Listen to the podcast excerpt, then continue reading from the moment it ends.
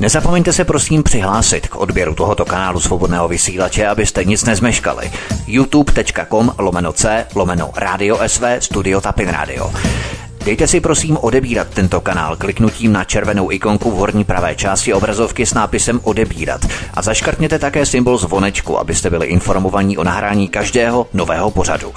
Tím také nepřijdete o čerstvé premiéry a rozmanité kauzy, které můžete dále sdílet na sociálních sítích. Příjemný, hezký, dobrý večer, dámy a pánové, zdraví vás svítek ze svobodného vysílače CS. Jak už to tak bývá, těmi nejzavilejšími kritiky minulého režimu jsou zpravidla samotní nejtvrdší exkomunisté. Dnes si rádi nasazují masku ctnostných autorit, které káží takzvané demokratické hodnoty. Jejich minulost je ale dostihuje. U některých se minulost účelově vytahuje, u jiných se takně zamlčuje, podle toho, jak se to hodí k jejich glorifikaci nebo diskreditaci. Lubomír Metnar jako ministr obrany kupuje americké vrtulníky, proto se mu jeho účast v komunistickém pohotovostním pluku nepředhazuje.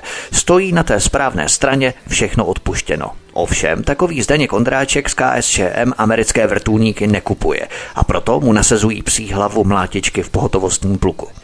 Kteří polistopadoví politici dnes vykřikují o hrůzách socialismu, ale sami byli aktivními svazáky, pracovali v podnicích PZO nebo rovnou v rozvědce. Od ředitele České televize přes rektora Karlovy univerzity až po předsedu ústavního soudu. Celý polistopadový režim stojí na sloupech, které podpírají komunističtí kádři. Ti se šikovně ukotvili v pravicovém spektru politiky, přebarvili na modro, z východu se přetočili na západ a znovu uchopili moc. Velmi rychle pochopili, kde je krajíc chleba namazaný máslem. Kariérní modrá košile bližší než rudý komunistický kabát. Abychom tak trochu oslavili výročí nedávné sametové taškařice, pojďme se podívat, kdo zinscenoval pochod z Albertova právě na národní třídu, kdo vydal pokyn ke skartaci důležitých svazků STB a jaké klíčové postavy utvářely rodící se trancování zlata, rabování bankovních sejfů a trhání našeho páteřního průmyslu na kusy. Nejenom o tom si budu povídat dnes u nás na svobodném vysílači s bývalým policejním prezidentem a předsedou Asociace nezávislých médií Stanislavem Novotným. Standovíte, ahoj. Ahoj Vítku. Nedávno jsme oslavili sametovou taškařici, bylo to takové bezvýznamné výročí, protože nebylo kulaté, kulaté bylo před rokem v roce 2019, ale přece jen na jakékoliv výročí je nutné si připomínat, osvěžovat a oprašovat informace, které položily základy současného systému. Většinou se nám totiž předkládají ctnostné autority, které káží a vykládají to společenské blaho, salonní pozéři a političtí snobové, kteří všeobecně mudrují o hodnotách demokracie a protože my máme rádi tvrdá fakta, vazby, souvislosti, rozhodli jsme se tu oslavu takzvané revoluce pojmout tak trochu po našem, po alternativsku a vypravit se do dob nedávno minulých. Ačkoliv je to už více jak čtvrtstoletí, to vážně letí. Ale pro ty, kteří tu euforii zažili, ale i pro ty, kterým bylo tehdy minus 10 nebo minus 5, ale dnes jsou největšími odborníky na záležitosti kolem převratu. Jedním z těch nejpovolanějších, který byl přímo u toho, a to doslova, účastnil se totiž pochodu z Albertova eh, přes Vyšehrad na národní třídu a nahlédl také do vrcholové politiky v roli policejního prezidenta poté, je Standa Novotný. Stando, on se toho hodně povídá o tom, jak někteří už pár měsíců před revolucí věděli, že se to takzvaně otočí, všichni měli zaručené informace o tom, že se něco peče, že se něco chystá, že dojde ke změně režimu, ale nikdo pořádně nevěděl, kdy a nikdo nevěděl jak. I když ten společenský přetlak tehdy byl velmi enormní. Hovoří se o tehdejším poradci amerického prezidenta Ronalda Reagana Johnu Whiteheadovi, který cestoval 12 týdnů na podzim roku 1988 po východní Evropě a shledal, že zdejší Politická situace dovolovala tehdy přípravy k zahájení politických převratů v zemích střední a východní Evropy. A to se tedy spouštěly ty procesy v rámci eh, sedby té charty 77, řekli bychom. Eh, po 17. listopadu se setkal Michal Gorbačov a George Bush 3. prosince 1989 na Maltě, kde spolu jednali o dalším postupu velmocí při řízení, sjednocování Německa a tak dále. Ale jednou z takových atraktivních teorií je, že západní elity adresovaly nabídku klíčovým komunistickým elitám, čili těm, kteří byli upramené, měli ty informace, byli to vlastníci informací, jak jsme říkali minule v našem pořadu o Václavu Havlovi, že provedou změnu režimu a zajistí jim vysoké pozice v tom režimu budoucím. Ten důvod byl takový, že hrozila finanční krize západu a západ urgentně potřeboval odbytiště nových nenasycených trhů ve střední a východní Evropě, aby ten přetlak zboží, služeb a kapitálu, který už neměl komu vlastně prodávat, protože to nikdo nekupoval tam, tak aby mohl prodávat v těch nových nenasycených trzích, které prahly a žíznili po výkřicích moderní techniky západního zboží a tak dále. ta bublina na nějakou dobu splaskla a nafoukla se až v roce 2008, 2009 a tak dále. Jak se díváš na tuhle teorii, což byl vlastně takový ten základ té architektoniky vůbec, kdy ty režimy začaly padat? Já se na to nedívám jako na teorii. Ty věci jsou jasně ověřeny tím následujícím, co se stalo. Eh, skutečně eh, se vylily výrobky eh, na východní trhy. Krize spotřeby byla na nějaký čas zažehnána, dejme tomu až do té další krize v roce 8-9. A na těch 20 let, dejme tomu, se dá říci, že si Západ odpomohl od své vlastní velké krize. Takže tím, že zlomil železnou oporu společně s Východem, protože to byla dohodnutá, eh, dohodnutá změna a eh, vlastně v tom prosinci 89 na Maltě, tam už si jenom obě strany potvrzovaly, že to, co si dohodli předtím, eh, takže mohou rozjet. To bylo dlouhodobě připravováno. Ta, celá ta akce byla připravována už od poloviny 80. let, to znamená po nástupu Gorbačova. K tomu oteplení v těch stazích vnitřních, k tomu, k tomu, k té liberalizaci dochází třeba v Sovětském svazu už vlastně od té poloviny 80. Eh, let, eh, už dá se říci po roce 84. Eh, to znamená, tady byl dokonce ten vývoj ještě rychlejší, než byl v těch ostatních posovětských satelitech. Myslíš si tedy, že to hlavní hledisko tam bylo ekonomická rovina než ta ideologie, že se chtěli američané přiblížit zase o krok blíže k Rusku a jak si obkličovat pomalu ten tehdejší sovětský svaz, což vidíme v rámci věnce těch zemí kolem, kolem současné Ruské federace v rámci barevných revolucí. Takže tehdy v podstatě se jednalo o jakýsi výstřel v rámci té ekonomiky. To bylo vlastně to primární než to ideologické hledisko. Byl to další výstřel z Aurory, abych to nějak připodobnil už k tomu prvnímu pokusu eh, rozebrat eh, si eh, Rusko, imperiální Rusko kdysi a potom tedy Sovětský svaz po roce 17. O tom samozřejmě bychom si mohli povídat dlouhé hodiny, co znamenal ten převrat a myslím, že by to bylo dobře, abychom si někdy dlouhé hodiny povídali o tom, co znamenal převrat v roce 1917, který se nazývá Velkou říjnovou socialistickou revolucí a ve kterém má do značné míry prostě zejména Západ. Tak ten, ta, ta, ta zkušenost toho, že se to tehdy nepovedlo a že je třeba tady nějaký, nějaká repar, nějaký reparát, eh, tak to se stalo vlastně po tom roce 89, ale samozřejmě s tím ten takový ten první krok byl, že se mohly zásobovat východoevropské trhy zbožím, eh, které neměly už, které už nemělo na západních trzích odbyt. Takže krize spotřeby byla tímto způsobem zažehnána, ovšem samozřejmě zároveň to znamenalo přiblížení se eh, k tomu původnímu stanovenému cíli, který je více než 100 let starý, Eh, získat suroviny, dostat se eh, k vládnutí světu eh, tím, že budu držet v ruce celou energetiku světa, že budu držet vlastně všechny ty žíly toho světa, že budu mít v ruce v podstatě všechny nástroje a ty nástroje do značné míry jsou právě na území dnešního Ruska, někdejšího Sovětského svazu a předtím Ruska carského. Takže je to vývoj, ve kterém samozřejmě ta momentální krize urychlila vyjednávání východu se západem, zároveň v té krizi se ocital eh, ten komunistický východ a bylo zapotřebí nějakým způsobem události popohnat a eh, bez ohledu na eh, nějaké teoretizování, to jsou, myslím, věci už tolikrát prokázané, že bych to za teorii vůbec nepovažoval. Je jasné, že to, to nejdůležitější, co bylo, bylo získat východ pod svou kuratelu, získat východ proto, abych mohl ekonomicky růst a to hrdlo, aby, které dělí vlastně ty méně bohaté o těch nesmírně bohatých, aby se ještě zúžilo a získal se, získal se nějaká další základna pro jakýsi ekonomicko-politický rozvoj a pochopitelně s tím ruku v ruce jde i to přibližování se k tomu území, o které šlo. Konec konců došlo k prů, přímému průniku na to území toho bývalého Sovětského svazu nebo dnešního Ruska. Ono 400 poradců, kteří přijeli poradit Jelcinovi co a jak dál, zejména se surovinami s výrobou a se strategickými podniky, tak není opravdu málo, ale přece jenom ten další vývoj na, v tom ruském východě byl, dejme tomu, daleko sebezáchovnější, ať už k tomu nakonec dal západ ze strachu z nukleárních zbraní souhlas či nedal a odvíjelo se to vlastně trošku i spontánně v, ve vnitřních strukturách Ruska.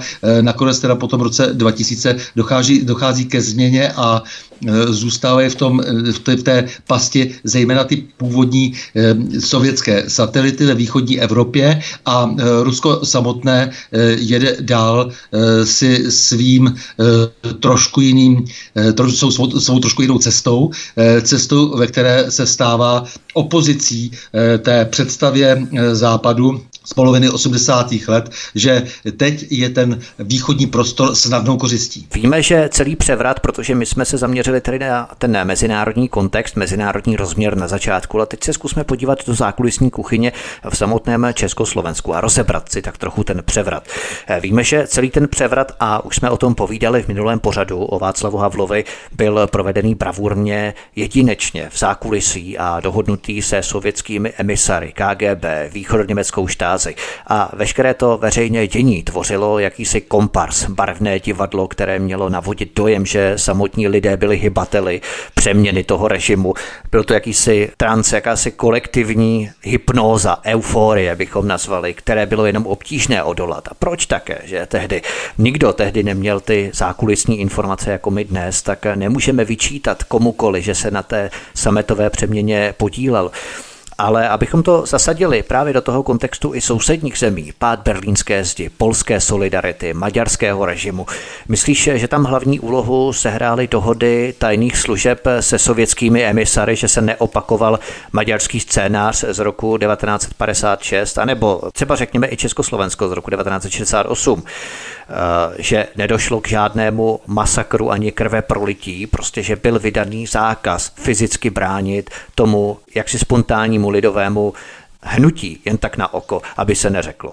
No samozřejmě, samozřejmě, že to byla koordinovaná akce, to opravdu nešlo udělat jinak a nemohl to dělat nikdo jiný, tedy ten realizátor nemohl být nikdo jiný než tajné služby, protože tajné služby eh, na východě měly na starosti prakticky chod eh, těch eh, společností tím správ usměrovat ty společnosti správným směrem, protože když by ti lidé nedrželi se toho, co jim bylo předepsáno ideologicky, tak z levé či z pravé strany by dostali facku a tu facku měli za úkol uštědřit eh, vždy tajné služby. Takže tajné služby, které prorostly eh, eh, všemi těmi mechanismy východoevropských zemí a nebo zemí, které byly tehdy pod kuratelou Sovětského svazu, tak byly tím ideálním nástrojem. Špatně se to poslouchá některým lidem, kteří si pořád myslí, že před tím listopadem jak si bylo všechno skvělé a jenom šlo vlastně o to udržet jaksi nějaký rozumný kurz, ale ale problém byl prostě v tom, že eh, ti lidé, kteří se toho zúčastnili, to znamená ti političtí představitelé a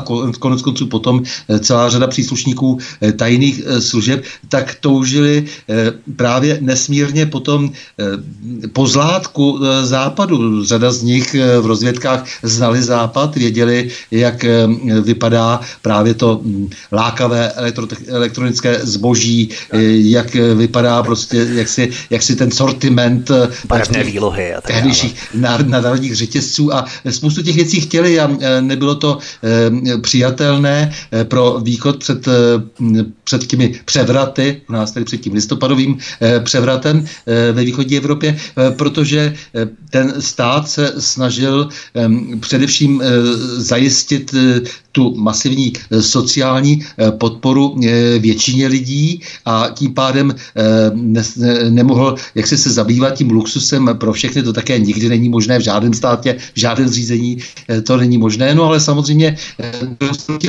zradili svůj vlastní režim právě proto, že chtěli si sáhnout na ten luxus. A to bylo velmi lákavé. A když ta druhá strana nabídla, ano, vy se na to na všechno sáhnete, eh, my vás podpoříme, my vám půjčíme, eh, když privatizujete eh, svoji vlastní ekonomiku. A když jste z té ekonomiky sami obměníte, tak my se budeme ani dívat na to, že se to dělo velmi nekalým způsobem, že si přijdete na svoje peníze, na svoje pohodlí, na svůj luxus, který jste tolik obdivovali na tom západě, jenom vy a nikdo další, ale musíte to samozřejmě vzít na svých lidech, to znamená, vy musíte ještě více, ještě více ožebračit eh, svoje vlastní občany, eh, občany všech těch zemí toho postsovětského svazu eh, a to, je, to vám bude dovoleno. Protože ten luxus, ten materiální konformismus by asi příliš jak si byl do očí ten kontrast, že jsou takové ty slamy v Jižní Africe, v městech Jižní Afriky, kde máme luxusní vilu a hned před naproti přes ulici slamy,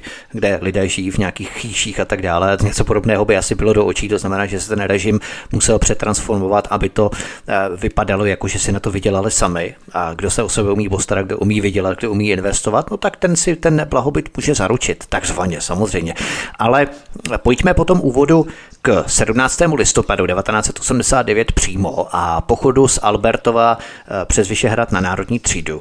Ty jsi se toho pochodu účastnil také, byla to první povolená demonstrace, proto se na ní účastnilo tolik lidí, ale to pozadí, když to budeme hodnotit s odstupem, bylo předem naplánované. Nejprve si pověsme, jak to probíhalo, protože dodnes se všude tvrdí, že studenti vyšli z Albertova a měli namířeno rovnou na Vyšehrad, když kdo si prý navrhl, že se půjde do centra přes nábřeží na národní třídu, že to bylo spontánní rozhodnutí. Je to tak?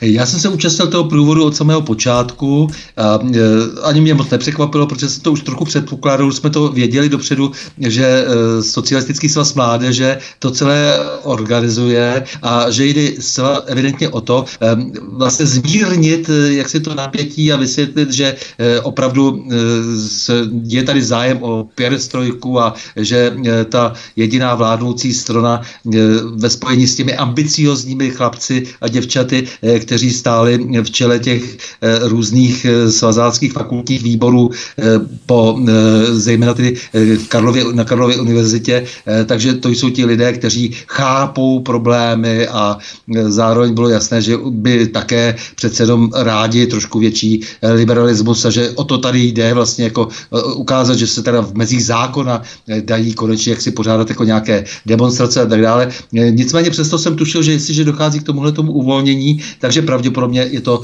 eh, posvěceno opravdu z hůry, což se potom ve skrze eh, všechno eh, jak si takto prokázalo. Takže na tom Albertově, kde jsme tehdy byli zahnutí za občanskou svobodu s nějakými transparenty také, tak se začaly ozývat takové ty pěrestorkové řeči, zejména právě těch představitelů těch jednotlivých fakultních výborů SSM. Bylo vidět, že se snaží ti chlapci, aby zůstala pod kontrolou ta situace právě těchto lidí. Těchto lidí, kteří vlastně jsou jakože, jakože jakýsi e, převrat, ale zároveň vědí moc dobře, že všechno má svoje mantinely a že takový ti rebelové, kteří přichází z toho e, skutečně disentního prostředí, myslí velmi vážně, to, že je třeba změnit režim a že je třeba se vydat eh, jiným eh, směrem ku svobodě a je třeba jak si se zaobírat stavem té republiky právě tady a teď, takže není dobré, aby se jim příliš naslouchalo, aby nebyli oni těmi, kdo budou dominovat potom. Rozumím, takže takové moderování. Další procesu. Tak, moderování procesu, no. přesně tak. No. Řekl jsi to velmi přesně. No, z toho Albertova se potom vydal tedy ten pochod, eh, se vydal tedy ten průvod eh, pochodem na Vyšehrad, no a eh, po té cestě už tehdy mě zaujalo to, že vlastně se začínají objevovat a bylo vidět, že to jsou i provokatéři, úplně nová hesla, velmi ostrá hesla, která kdyby byla vyvolávána na těch nepovolených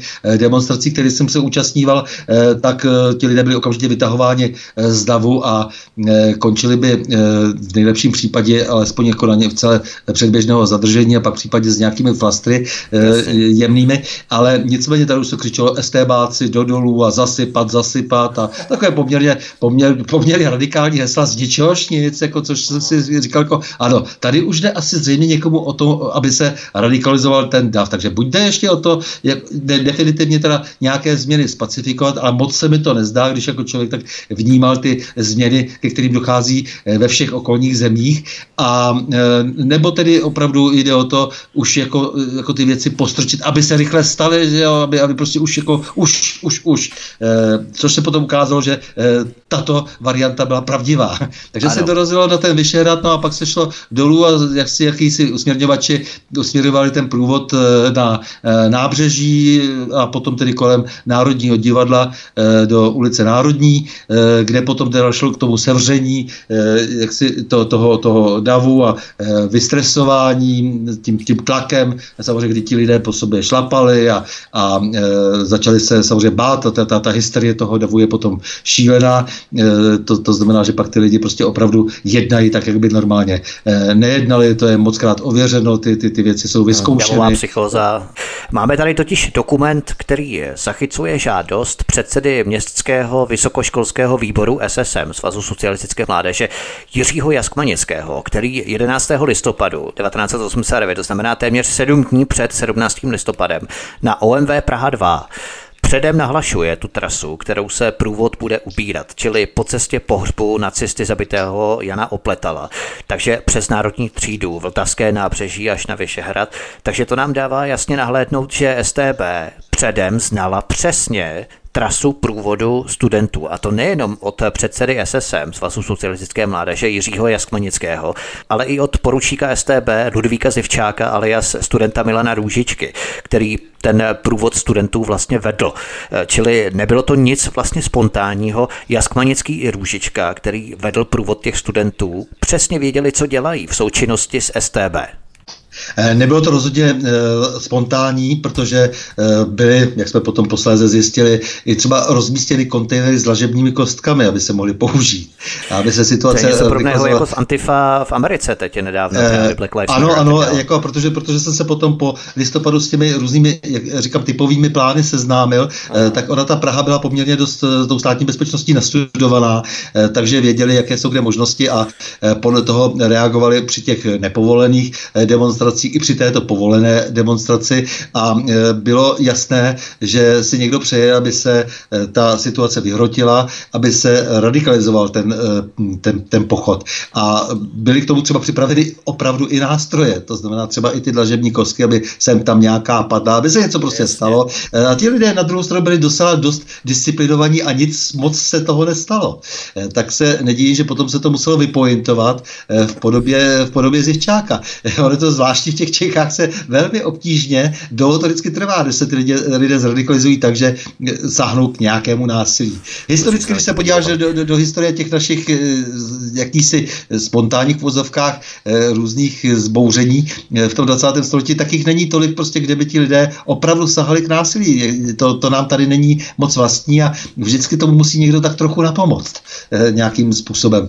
A není to asi ale úplně jenom jako doména Čechů, ale je to tady tak je to pro nás typické, že je ta, eh, ten průběh vždy eh, jaksi eh, takový laskavější, trošku, trošku jako takový oportunistický až téměř.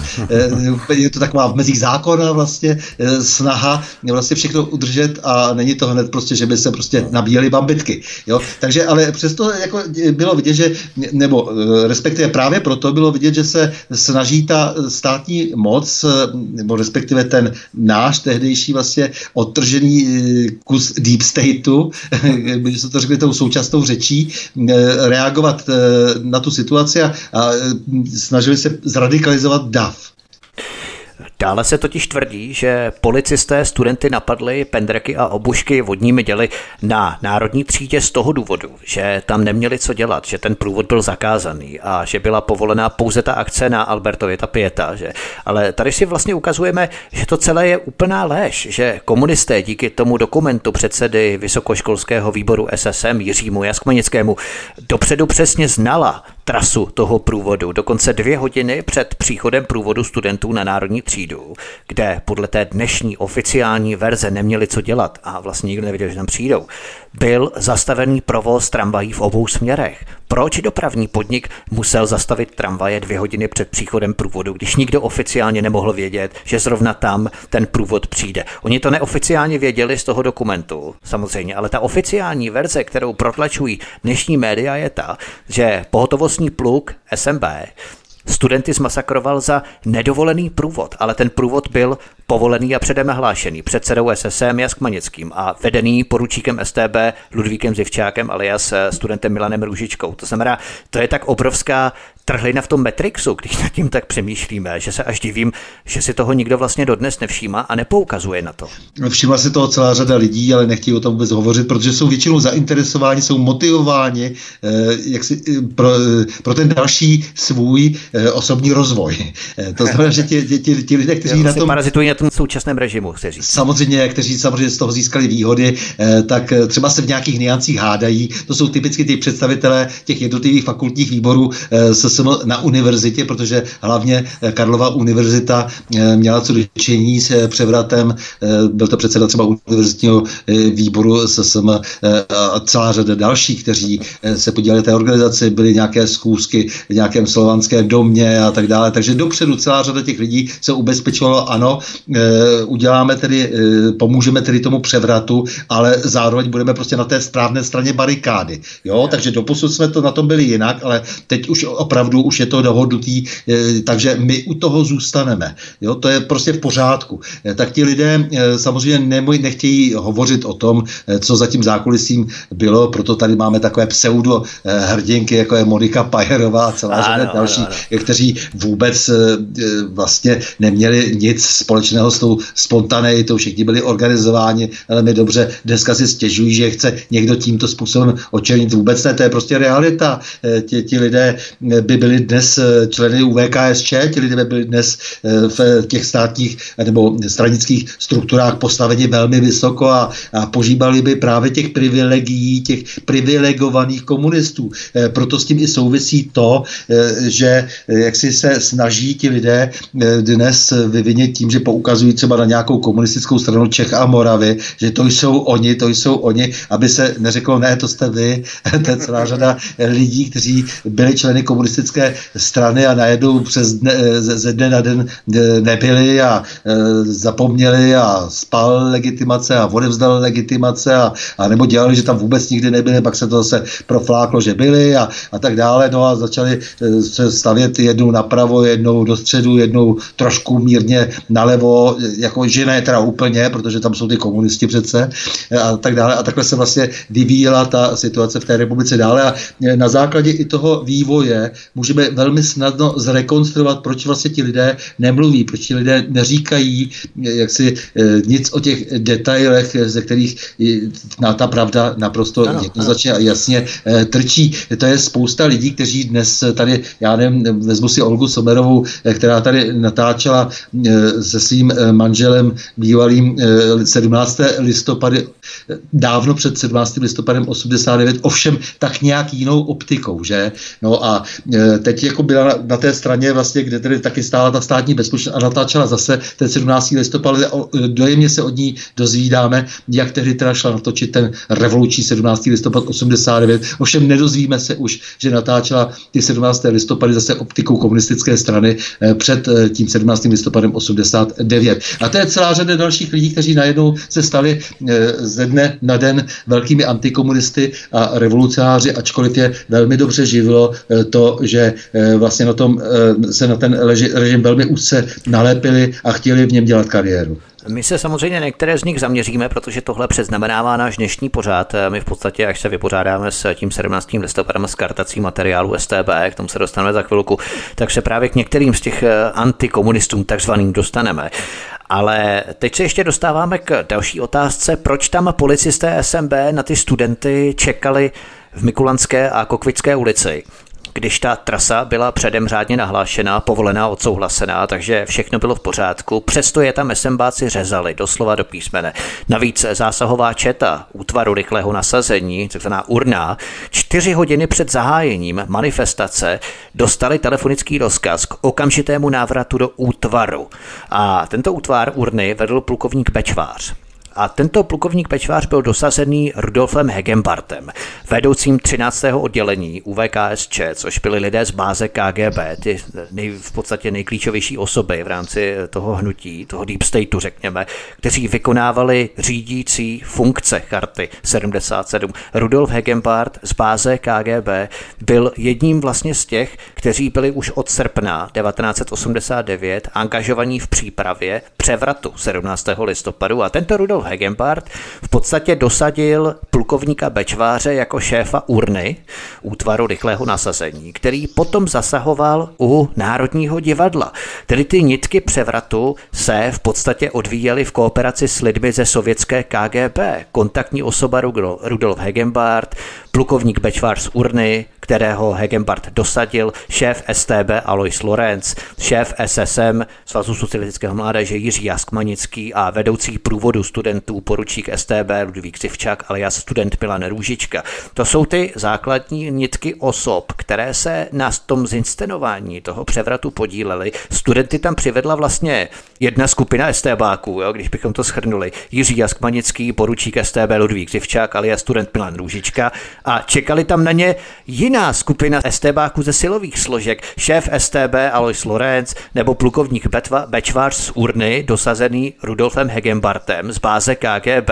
Takže to je opravdu mistrně provedená provokačka se studenty jako komparcem a rukojmími v podstatě této spravodajské hry. Ty studenti vlastně byli jenom rukojmí mezi dvěma křídly STBáků, ne? Samozřejmě proto, jak se říkal, že tady byly uzavřeny ty dvě ulice, eh, tak kdo zná eh, tu situaci na národní, eh, tak ví, že prostě se prostě odřízly jenom ústupové cesty a bylo, šlo o to opravdu vytvořit tu davovou psychózu. Já si to pamatuju, to byla opravdu hysterie. Celá řada těch lidí myslela, že zemře, protože samozřejmě kolovaly nejrůznější fámy, že, jak, jak o, o, těch, o těch mrtvých už těch předchozích nepovolených demonstrací. Všechno to bylo hodně nafouklé, ale samozřejmě ono to není moc přítel. Já jsem tam také ztratil mm. na chvilku vědomí, protože jsem dostal tím pendrekem do hlavy právě u Šrýnikovského paláce, tam, kde jsou eh, ty, ty, ty pacičky, eh, jak si s, tě, s těma Viktorkama, jak tam ti lidé, eh, jak, jak se, jsou, jsou tedy znázorněni, znázorněni tím sochacký, úžasným sochařským výtvorem, jakože jak si tam bojovali tvrdě a do krve, takže to jsem byl také já. Vlastně byly všechny vchody ještě uzamčené, ne? U těch baráků vlastně. No, no a tam, tam je takové podloubí u toho Šedinikovského paláce, prostě kde se to dělo, tam se udělala taková ulička, takže tam jsme dostali postupně přes zubu. Kamarád mě tam odtáhl někde do, do, do, nějakého eh, vchodu, tak jsme tam se někdo dovlekli do nějakého pátého patra a dobré. Eh, jasně, ale, eh, ale člověk si uvědomoval, že stejně jako asi to bylo prostě spíš jako moje vidění nebo pár lidí vidění, že něco končí a že buď je to tedy jaksi nějaký zoufalý pokus eh, se ještě obhájet a zastavit všechno, anebo už definitivně eh, ten režim na to rezignuje a dokonce sám přikládá pod kotel. Tedy mně to tak připadalo. Opravdu to musím říct jako upřímně, že eh, až zase tak jsem toho z toho nebyl zděšen, proto jsem jako nikdy nepožadoval žádná nějaká, kdo ví, jaká očkodění. Já jsem říkal, tak režim zařídil, že končíme. jo? Je, jo, Když to ti ostatní taky ty hystérové, kteří nikdy vlastně nic proti ničemu nedělali, tak si potom hráli na ty revolucionáři mě to bylo nesmírně ekelhaft, teda musím říct, jo, protože eh, vrátil jsem se spokojně eh, z boulí na palici prostě s jednou botou domů a říkal jsem asi, je to asi, je to asi rozhodnuto. a eh, tak, takže ale samozřejmě tomu rozumím, ten, ten, ten plán byl v pořádku. Já jsem to mimochodem teda před pár lety, když jsem se šel podívat na výročí upálení lidí v Oděse, zažil znovu a nebylo to moc příjemné, protože jsem viděl, že se to míní, že je to míněno velmi vážně, když tam ten dav byl zase opět stlačen a stačil opravdu jeden povel eh, a už jako by z toho byl masakr, takže jsem se dostal opět do toho kotle, kde jsem si připomněl ten 17. Eh, listopad 89, uvědomil si, co vlastně ta moc na Ukrajině hraje, že je to eh, velmi obdobný scénář, ale zřejmě tedy se rozhodlo, že žádný postup proti těm lidem, kteří protestovali tam, že tam byli ty, ti lidé, že tam se upálo až 400 lidí, přestože se uvádí, že to bylo do počtu 50 Piráti, to kvůli mezinárodnímu vyšetřování jako vždy jako lež a, a lež a lež. No, takže jenom jsem odbočil, protože ty, ty, ty, ty situace jsou identické, jsou stejné, jsou stejné a uvědomuji si, že ta státní moc, která chce být tomto systematická, tak samozřejmě umí brilantně tyto věci využívat a, a vlastně není předtím moc úniku, takže když se rozhodne, že teda sama sebe změní, protože jsou jí nabízeny, eh, jako je tam jako nějaká velká konkurenční výhoda, jsou jí nabízeny daleko větší možnosti pro budoucnost, eh, tak eh, samozřejmě to ráda udělá a řekla si, já už se s tím tady nebudu dál zaobírat, tady mám nabídku, která se neodmítá. Tak to bych řekl, že je 17. listopad 89 a ten 17. listopad připomíná takový ten, dneska teda ta, ta, ta, ta prezentace toho 17. listopadu vlastně připomíná takový ten Eisensteinův film k tomu, k té VŘSR, eh, kdy je tam vlastně naprosto zcela vymyšlený ten sižet, eh, jak tam ti lidé běží, lezou po tom, po tom plotě, po těch vratech do toho zimního paláce a rozevřou to tam a prostě a, a vítězí, dobydou zimní palác. Samozřejmě to už dávno všechno bylo tehdy rozhodnuto, je to úplně nesmysl, takže jenom jako taková teatrální vlastně freska, která nás, nás v našich životech doprovázela potom celé desítky let, ale samozřejmě byla velmi nepravdivá. Bylo rozhodnuto úplně jinde a to můžeme nechat na nějaký jiný pořad. Ano, eh, ono v podstatě, když člověk uvažuje nad tím, jak eh, ty věci byly opravdu mistrně provedené, tak to až člověk žasne nad tím. Proto, jak jsme zmínili, Michal Gorbačov nevydal rozkaz a pokyn k zásahu a potlačení té demonstrace, i když byly na malé straně připravené autobusy s milicemi v pohotovosti. Ty nitky tam jdou přes eh, kontaktní osoby z báze KGB, jako je třeba právě Rudolf Hegenbart a další, kteří izolovali vlastně skupinu kolem Miloše Jakeše, Štrugala a tak dále od informací, aby nebyli zasvěcení do těch událostí, aby nevěděli, která by je v podstatě, protože tohle křídlo znamenalo ještě stále výrazné nebezpečí pro tu skupinu, která byla angažovaná do toho převratu, protože oni měli tu sílu potlačit ty demonstrace, povolat milice připravené v té pohotovosti tehdy. A to byl právě ten průšvih. To znamená, že režim chtěl vyprovokovat střed demonstrantů eh, s policisty, to jsme všechno probírali, přestože trasa průvodu prostě všechno bylo řádně nahlášené, schválené a kdyby tam ti SMBáci nebyli, tak by k žádnému střetu nedošlo a tím pádem ani k žádné rozbušce, která nastartovala další studenty, pražská divadla a tak dále. Jednoduše tohle je tím důkazem, že samotný režim vyprovokoval lidi, vyhecoval, aby se vzbouřili nejenom vlastně inteligence, ale i takzvaný chalupáři proti komunistům, kteří je mlátili děti. Co je pravdy na tom, že v odpoledních hodinách ještě, to je další takový jeden z posledních těch věcí, kolem 17. listopadu, potom půjdeme dál, že v pátek odpoledne, toho 17. listopadu, opustilo Prahu celé vedení Charty 77. V Praze zůstali jenom Petr Úl, Dana Němcová a myslím, že Václav Benda, protože se báli, že se Rudolfu Hegenbartovi nepodaří mistrně provést ten převrat tomu deep stateu takzvanému a dojde k pozatýkání těch stoupenců charty 77. Oni měli prostě pořád klepáka, že jakéž povolá, se Štrougalem povolají do ostré akce ty milice, které tam byly připravené v pohotovosti, které mobilizoval.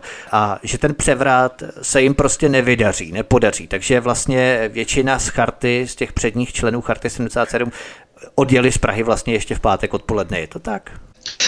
Je to tak, konec sami se k tomu přiznávají.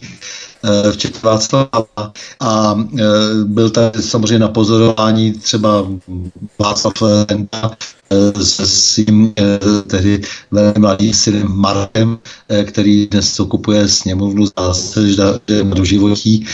No a to jsou lidé, kteří to jenom v podstatě monitorovali a předávali potom zprávy dál se vlastně děje, nicméně nebyli to jenom oni, kdo opustili Prahu, Prahu opustili vysocí funkcionáři u VKSČ a když už mluvíš o tom Rudolfu Hegenbartovi, eh, tak je kouzelná věta jedného spolužačky, kdy se sešli eh, po x letech, eh, protože spolu někde opravdu chodili do nějaké základní školy, tak, nebo kam, tak ta dáma říkala, no, já jsem říkala tomu Rudolfovi, prosím tě, a co ty si vlastně dělal? A on říkal, no já jsem na nebi, a co bys asi jinýho udělala? To je, myslím, dost výmluvné. To znamená, že on dával vysloveně ostentativně najevo, že vědělo, co jde, že věděl, co se stane a že prostě s tím nechtěl nic, nic společného. Eh, tak to je jenom, jak, abych to teda ještě trošku upřesnil. Hmm. To nakonec jenom ten e, Miroslav Štěpán, e, který potom nesl takovou kvázi odpovědnost e, za to, že stál v čele městského výboru KSČ a stalo se to na území e, města Prahy. Bylo to trošku také tím, že byl málo populární, e, jelikož měl tu obrovskou ambici státi se generálním tajemníkem UV KSČ a, a měl mnoho nepřátel a dělal to zcela zjevně Eh, až příliš neobratně, eh, tak nakonec na něho vypadl ten Černý Petr. To bych řekl, že je zhruba eh, ta charakteristika té odpovědnosti konec konců dodnes nechce nikdo sdělit, kdo dal urně, kdo dal urně rozkaz k tomu, aby zasáhla na národní třídě. Ta věc je dodnes nerozpletená, takže je vidět, že poměrně všichni si uvědomili, že musí konspirovat tak důsledně, že se nesmí nic vyníst protože eh, jsou sami ve velkém ohrožení, jelikož jaksi eh, politiku provází vždy a jen konspirace, to je, to já si vždycky neodpustím, eh, neodpustím zmínit, když nás někdo pomluvá za to, že jsme konspirátoři, tak jako jenom odpovídám, no prostě pro boha, politika se vždycky realizuje skrze konspiraci, protože jeden či druhý chce překvapit si toho svého nepřítele. A e, takže toto to se dělo jako za, za vysoké konspirativnosti. Samozřejmě těch lidí bylo informace prosakují. No a e, jak říkám, jako ta, ta věta toho Hegenbarta, e, co, co by zdělal jiného, já jsem měl taky na ty ryby. To je zajímavé. Mimochodem, my se omlouváme ještě za občasné výpadky u standy. Je tady slabší spojení, ale snad to bude lepší eh, při příštím vstupu. Eh, režim se tady otočil, nastalo nové rozkoukávání se, nové trafiky, národní schromáždění, nové kabáty, ale klíčoví představitelé tehdejších politických elit měli klepáka, že se na ně provalí jejich komunistická minulost. K některým z nich, co dnes vykřikují o hrůzách minulého režimu a ten současný režim velebí do nebe, se během rozhovoru samozřejmě ještě dostaneme, ale uplynulo několik měsíců po sametové barevné taškařici. Federální ministerstvo vnitra vedli Jan Čarnogurský, Marian Čelfa a Walter Komárek, tzv. triumvirát. A po několika měsících následující vlastně první ministr vnitra lidovec Richard Sacher vydal 2. dubna 1990, a to je ten další dokument, který tady máme, vydal rozkaz, že všechny spisy vedené STB na prezidenta Václava Havla, členy vlády a federálního schromáždění musí být zaletované do plechových sudů a uložené na bezpečných místech. Tento příkaz vydává všem útvarům a bezpečnostním složkám. Mě ale zaráží, že ten příkaz byl takto široce prováděný, že pro tak delikátní úkol nebyla vyčleněna jenom nějaká hrstka jo, pečlivě vybraných osob. To se opravdu nebáli, že by si někdo mohl nějaké materiály ulít, což se pravděpodobně také stalo. Nemyslím odvezené materiály do Moskvy, to jistě také, ale legendární archiv třeba Františka Mrázka, kterému kdo ví, kde je konec. Takže ten pokyn byl vydaný takto široce, nebo jak to vlastně bylo s tím zaletováním dokumentů? Eh, ten Sacharův pohyb, eh, pohyb vlastně na politické scéně byl docela legrační. On samozřejmě vydával takové pokyny, tvářil se také nesmírně konspirativně, on taky eh, se věnoval hodně okultním různým vědám, pavědám.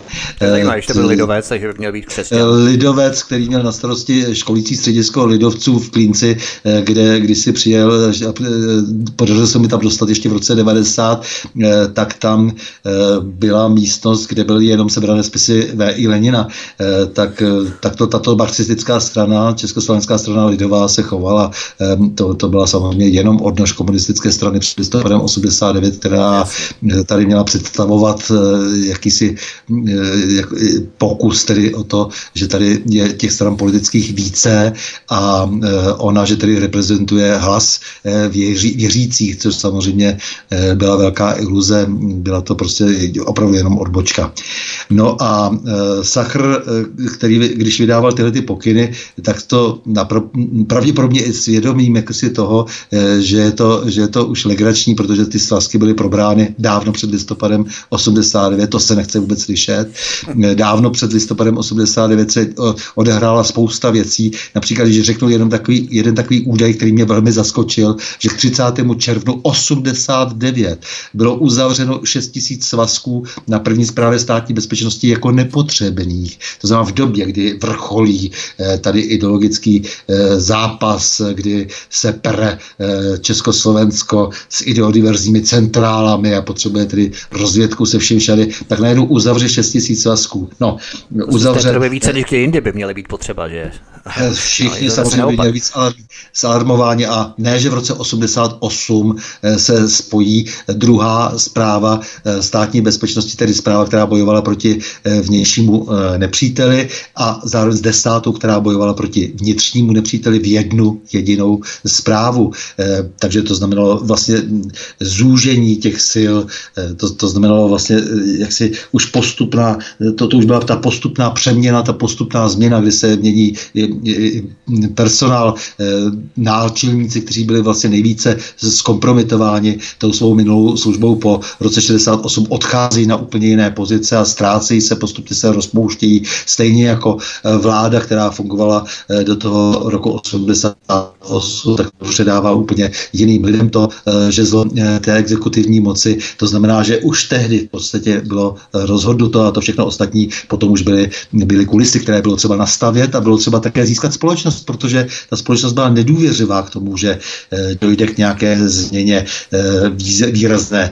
Báli se ti lidé připojit k nějakému revolučnímu kvasu, protože si říkali, kdo ví, jak to celé je, tak bylo potřeba nějakého výrazného činu, aby, jak říkáš, i chalupáři se zvedli ze žlí a řekli, bijou a vraždějí nám naše děti. No a to se povedlo, jak bylo potřeba zalarmovat společnost a bylo také potřeba v ní zbudit všechny ty atavizmy, eh, které je eh, ty, ty, ty lidi prostě z, eh, z toho, v tom jejich přirozeném oportunismu zase přivedou na tu správnou stranu barikády, k budování těch nových kariér, odhodí to, co bylo a teď zase budou sloužit někomu jinému. No a k tomu je samozřejmě třeba nějaké velké rozbušky, tou se stala, stala nakonec 17. listopad 89, ačkoliv celá řada lidí v samotné straně, v samotné státní bezpečnosti třeba i plánovala jinak. Byly tady různé představy Vasila Mohority, že to prostě proběhne, eh, proběhne v lednu, nebo že ten pozvolný vývoj eh, se nějak rozběhne po sjezdu v květnu roku 90, tak si to představovali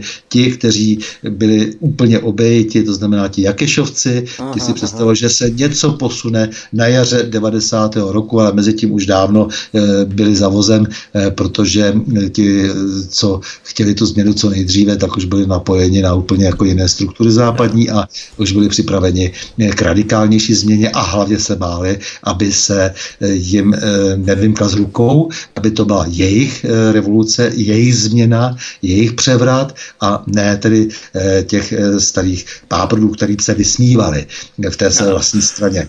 Takže tolik jak asi, asi k tomu, když tady někdo říká prostě jako nešiřte konspirační teorie, prostě byl to spontánní projev lidu eh, v 17. listopadu 89. Hmm. Ne, samozřejmě ani náhodou nebyl. No a když už mluvíš o těch svazcích, eh, o tom Sachrově působení eh, v tom lednu, únoru 90. roku, no tak samozřejmě tady odjela obrovská spousta, to jsem zjistil vlastně vyšetřování, bylo to pro ně velmi nepříjemné, spousta, spousta věcí ze právě vývoje automatizace, to bylo tehdy vlastně to komputerové srdce eh, sídlo na Pankráci, eh, komputerové srdce státní bezpečnosti, tak odsud odjeli už tehdy média, eh, magnetická média, kde bylo zaznamenáno téměř všechno takový myšmaš, prostě, který se týkal všech možných osob sledovaných, důležitých pro budoucnost do Moskvy, byly odvezeny na ruská vojenská letiště, takže ten přehled byl maximální. Už tehdy No a ty základní skartace probíhaly v těch prvních srpnových dnech zejména. Tady tuším, že ten, ten materiál na to ruské vojenské letiště tedy odletěl někdy 6. 7. prosince a pak to byla celá řada dalších věcí, které odjeli. Už v roce 88 byly vybrány staré archivy, i 50. léta. Tehdy zajímaly zajímali eh, právě ty Rusy, kteří odváželi eh, několik AV, tehdy vím, že vím o dvou AV, který, který odjeli, odjeli se starými materiály z 50. let, písemnými, vybranými. Takže ty svazky se, s těmi se pracovalo neustále a byly základním artiklem při tom vyjednávání východu a západu. Takže v době Sachrově, když se snažil ještě zachytit to, co by bylo možné nějak nějakým způsobem využít někým, kdo by se snad snažil opravdu dohledat pravdu, eh, tak eh, už to bylo samozřejmě hodně pozdní eh, a když jak si vyrážel po věznicích svážet materiál František Stárek, aby tedy ani ten vězeňský materiál samozřejmě se nedostal do nějakých nepovolaných rukou, tak už to přichází také, také poměrně jako mimo. Takže tehdejší ministr vnitra Richard Sacher nařizuje, že se museli okamžitě zajistit všechny dokumenty, svodky a svazky STB, které se vztahovaly na nové představitele státu po listopadu 89. V podstatě to byl nástroj, nástroj jako toho převratu. Nechci spekulovat, kde, všem, kde všude měl on eh, podepsány své závazky ale v každém případě to byl člověk, eh, ve kterého najednou byla dána důvěra a ty první, eh, ty první měsíce toho roku 90 eh, měl ustát, nicméně proti němu tady došlo k jakési revoltě, to by zase svědčilo tak trošku v jeho prospěch ze strany Jana Rumla, který si vyjednával kde si v Paříži jak si to, že bude minister vnitra on a vyjednával jakési podmínky, které potom také vnutil tomu novému federálnímu ministru vnitra Janu Langošovi, eh, jak se tady musí stahovat hlavně k minulosti, protože to vím od Jana Langoše osobně, že byl zaskočen tím, eh, jak ho neustále Ruml vozil po Praze a vždycky někde vystoupil a vysvětloval mu znovu a znovu, co smí a co nesmí a, a tak dále. Mimochodem Janu Langošovi, když se stal federální ministr vnitra po eh, Sachrovi, eh, tak byl přidělen jistý Juraj Kukura z 12. zprávy státní bezpečnosti, ten ho vlastně zastupoval, všechno vlastně realizoval, dá se říci, tehdy na to federální ministerstvo vnitra, dokud tedy se Československo nerozdělilo. Juraj Kukura byl známý tím, že když když se objevila analýza Miroslava Dolejšího na scéně, eh, někdy tuším v září 90. Eh, roku, tak křičel, eh, běhal po chodbách ministerstva vnitra na letné a křičel zatvorit, zatvorit, zatvorit. Jako, a já jsem u nějakého takového výlovu byl jednu chvíli přítomen, tak jsem probál, jako proč budete zavírat člověka, který tady chtěl svobodně stát, už jsme tady konečně ve svobodě, říct no, si vlastně myslí o tom, co se stalo stalo. Jako. Pak se to nějak ututlalo celé a nějaké nabídky byly dány tomu Miroslavu Dolejšímu, které se nerealizovaly a zemřel zapomnění v roce někdy 2000, tuším, ale myslím, že mu hrozilo tedy, tedy hodně moc, kdyby se to ještě zvrátilo nějakým podivným způsobem. Eh, takže nakonec se s eh, nějakým způsobem asi dohodli. Eh, ale takže ten Miroslav Dolejší jim začal nějakým způsobem vadit jako systémový problém, to jenom chci říci, takže abychom si uvědomili, co se dělo na tom ministerstvu vnitra, když si to teda celé chronologicky schrneme, tak nejprve je tady nějaký triumvirát, protože je tady veliká, veliký strach o to, jak se bude pracovat s materiály ministerstva vnitra. Nejdůležitější totiž bylo hlavně, jak to je tady s těmi archivy. Archivy prostě jsou ústřední téma, mimochodem dodnes. Si myslím, že to je jedno z ústředních témat, velmi se podceňuje. Tomu se můžeme dostat ve velmi, velmi jaksi obšírné debatě v nějakém jiném pořadu. Eh, potom eh, nastupuje Richard Sacher, eh, pak to všechno zlomí a překlopí na sebe Jan Ruml s takovými lidmi, jako byl Jiří Křižan a spol. A Jan Ruml se pak stává teda tím federálním ministrem vnitra po těch eh, nových volbách a pak eh, je překlopen do, toho, do té pozice českého ministra vnitra po rozdělení státu. A e, všichni tito lidé e, se snažili zabránit tomu, aby e, se, dost, aby se dostali informace ven z archivů státní bezpečnosti, to za prvé, každý nějakým jiným způsobem a každý nějakým jiným způsobem s těmi informacemi, s těmi archivy také pracoval. Jan Ruml, oproti třeba Richardu Sachrovi, který se snažil někde do toho fondu Z eh, naspat nakonec eh, informace, které se týkaly nových ústavních činitelů, to znamená nejenom těch eh, slavných jmén, do kterých si každý můžeme myslet, co chceme, ale i těch nově naprosto záhadných figur, kooptovaných často do federálního hmm. parlamentu, z jaké tam byly všechny zájmy u některých lidí, jak si, a z jakého důvodu se to dělo, o tom by mohla být opravdu vedena velká diskuze, ale protože ani po 30 letech není ochoten nikdo se seriózně zaobírat tou situací a e, jsou vlastně zde produkována Ústavem pro studium totalitních režimů jenom neuvěřitelná kliše, která se týkají 17. E, listopadu a, a samozřejmě e, materiály z komise vyšetřování 17. listopadu, kde do značné míry byli lidé, kteří právě stáli vlastně to organizování toho 17. listopadu, včetně třeba Pavla Žáčka a dalších, tak samozřejmě tohle je, je velmi otevřené, to je velmi otevřené, tady nejsou schopni zatím badatelé nám předložit nějaké věrohodné výsledky svého bádání. Tím důležitým eh, materiálem, kterým se obchodovalo mezi východem a západem. Eh, ty svazky přece sloužily k tomu, že když se převerbovávali lidé, kteří sloužili bývalému režimu, aby sloužili tomu, tomu novému, no tak samozřejmě ty obsahovali to cené zlato ty informace, které se mohl dostat od toho člověka, nebo jeho otrockou službu, kterou jsem si mohl tímto způsobem zajistit, tak to jsem si zajišťoval přesto, že jsem získal právě ony svazky, že jsem získal ony informace. A to je poměrně, myslím, jaksi mm, známé tajemství nebo alespoň e, části lidí, kteří se těmi věcmi zaobírají. Že I to, na druhou stranu. A že to bylo samozřejmě, samozřejmě. E, to je prostě třeba i to, co ještě zbylo v tom ústru, co ještě nebylo e, vytaženo, e, tak to samozřejmě potom postupně e, bylo odváženo třeba do Bostonu, do Spojených států. E, speciálně se na tom velmi podílel e, pan e, Daniel Herman, e, Pavel Žáček a další. Neříkej. E, takže, takže odvezli celou řadu věcí, vůbec nevím z jakého titulu, na základě jakých zákonů zákonných podkladů se toto všechno sdělo s jistým Patrikem Kušickým, eh, který eh, byl potom náměstkem na, ministr, na ministerstvu kultury za odměnu, eh, když se stal ministrem kultury Daniel Herman. To byl člověk, který dělal pro člověka v tísni kdysi a zároveň pro slovenskou biskupskou konferenci a byl to zase na druhou stranu člověk, který se zaměstnal v paměti národa v Bratislavě a to byl zase ten člověk, který byl tak trošku podezírán, protože nesnášel Lankože, že když ten ten Langoš eh, jel takhle do to, do to, na, to, na ten soud do těch Košic, no, takže jako, že mu nečínilo eh, jak si eh, že nějaké, nějaké, nějakou velkou újmu to, že mu přeběhla ještěrka přes cestu a rozsekal se na kusy. To jsou věci. Eh, chtěl bych se tě zeptat ještě na jednu věc, než půjdeme dál, tedy k těm jednotlivým osobám. V listopadu a prosinci 1989 byly na příkaz tehdejšího náčelníka STB generála Aloise Lorence, o které jsme také mluvili, zničené také další svazky první zprávy STB, federálního ministerstva vnitra, které obsahovaly operativní asety zahraniční dozvědky. A spolu s nimi byly zlikvidované vybrané svazky druhé zprávy, rozpracované asety diplomatických sborů v ČSSR, vybraných podniků zahraničních obchodů PZO a především svazky takzvaného speciálního určení.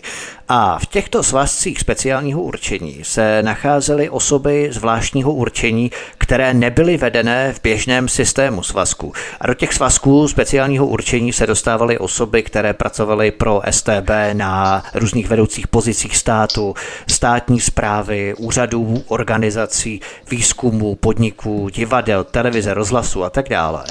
A v tom svazku speciálního určení, konkrétně v tomto svazku, měl být evidovaný celý prognostický ústav. Takže Alois Lorenz byl, řekněme, první kolo a Richard Sacher to znamená duben 90, byl druhé kolo do zametání těch stop, nebo jak to vlastně bylo? Kdo co zničil, kdo co skartoval a kdo co zaletoval do sudu v rámci toho prognostického ústavu, protože o ten mě jde v rámci těch svazků speciálního určení nebo zvláštního určení. Eh, Richarda Sachra nepodezírám z toho, že by byl schopen vědět přesně, co se všechno má eh, do těch sudů, jak, jak říkáš, zaletovat. Já jsem přesvědčen, že ty věci nejsou zdaleka zaletovány v sudech, ale že, že jsou k dispozici právě těm, eh, kteří z jedné i druhé strany Jasně. řídí tento svět, ale...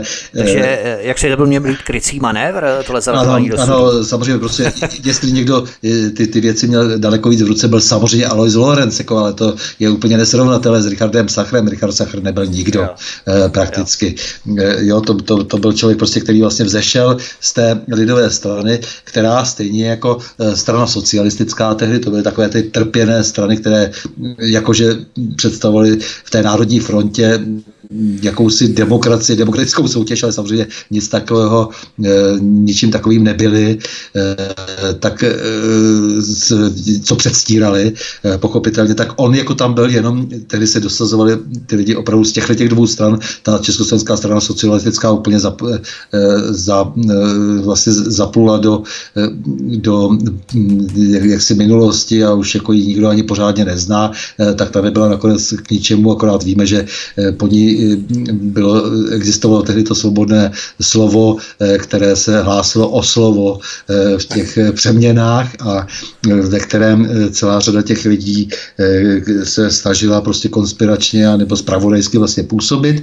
No a lidovci ti přežili tedy v nějaké podobě dodnes, ale vždy byli považováni za takovou tu stranu, přes kterou se dá vystřelit na cokoliv, kohokoliv. Jo, takže, takže to je, to je vlastně jejich, jejich role eh, před listopadem i po listopadu a, a vždycky se tím jenom něco maskuje. Takže jestli něco někdo je klíčový, tak je to samozřejmě Alois Lorenz. Jako, Alois Lorenz to je ten člověk, prostě, který eh, dlouhou dobu eh, šéfoval státní bezpečnost, Musíš si uvědomit, že to je celá řada dalších lidí. Představ si jenom takovou vnitřní organizační zprávu ministra vnitra federálního, toho, tedy, který sedí v tom pátém patře na letné, eh, v té takzvané kachlíkárně, tak si představ, že třeba takový vnitřní organizační, taková vnitřní organizační zpráva měla 600 lidí. Jo, tak, takový sekretariát, jo, takový sekretariát o 600 lidech. A teď si představ, že třeba ty lidi nejsou v žádném lustračním zákoně. Aha. A, ta, a to je celá řada takových jiných podobných vychytávek, které vůbec lidi netušejí, jak, jak, si, jak byly konstruovány, tak aby do toho nespadly ty lidi, kteří do toho neměli spadat a tak dále. Takže můžeme prohlásit, že ty dokumenty STB nebyly spálené, když byly rozvážené do těch různých krajů, to už víme, ale že byly prostě bezpečně použité jako olovo a pojistka pro poslušnost polistopadové garnitury aby poslušně plnil úkoly nebo tu svou otrockou práci, otrockou službu, jak si říkal, a zadání, které už eh, tehdy bylo připravené, to znamená ekonomická transformace, tunelování, vyvádění majetku z republiky do zahraničí a tak dále. Když navíc občanské fórum, a to je zajímavé, neprojevilo žádný zájem o získání klíčového ministerstva vnitra, aby tam dosadili svého člověka, člověka z občanského fóra. Takže se můžeme dovnímat, že mezi občanským fórem a KSČM proběhla nějaká dohoda, že OF nebude usilovat o klíčové ministerstvo vnitra a tím vlastně poskytnou komunistům čas pro zahlazení těch stop, skartování, spálení nebo zaletování svazků STB, ty, které se neposlaly samozřejmě na jednu nebo na druhou stranu. Eh, myslíš, že tam šlo o nějakou podobnou dohodu? No samozřejmě. A KSČM. Bez dohody se vůbec nedaly ty věci dělat. Jako tě, konec konců sám Pithart to přiznává, že to bylo obyčejné předání moci, ale ta, ta dohoda byla samozřejmě doprovázena tím, že bylo vytvořeno eh, třeba vytvořit mnoho pojistek. Například jedna z nich byla, že si archiv UVKSČ si nechali komunisté dlouho vlastně pro sebe eh, s paní Noskovou v čele. A ten archiv eh, samozřejmě obsahoval ty nejcennější informace o minulosti 40 leté před rokem 80 9. No to proto, protože bylo třeba zahradit celou řadu minulostí. Bylo třeba eh, se tím zaobírat jinak, než že jenom čtu nějaký seznam ze statistického evidenčního odboru, takzvaného SEA, uh-huh. ministerstva vnitra, kde jsou nějak pod sebou zapsáni ty, ty lidé do různých kategorií. Ty, ty kategorie se musí zkoumat. To vůbec není jednoduchá věc. Navíc některé ty, ty, ty záznamy byly přepsané docela brutálním způsobem v řadě případů byli ti lidé vyřazeni z té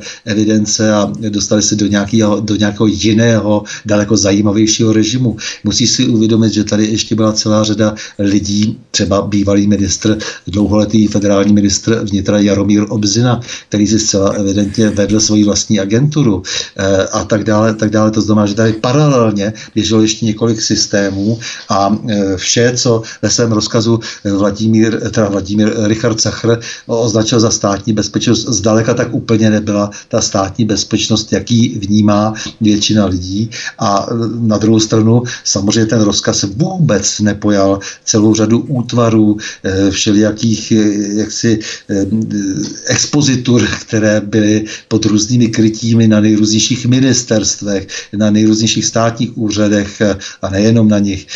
A vytvářeli tam vlastně úplně jinou vlastně agendu, než která by měla příslušet tomu, tomu úřadu samému. Takže to jsou složitosti, které nebyly záměrně nebyly rozebrány a naopak jsou spíš ještě více zamlžovány za prvé z jedné strany nedostatkem kvalifikovaných lidí, schopných eh, tu situaci analyzovat a rozebrat se vlastně v těch, v těch starých archiválích a eh, už vůbec nejsou lidé, kteří by z toho dokázali synteticky vytvořit nějaký nový obraz.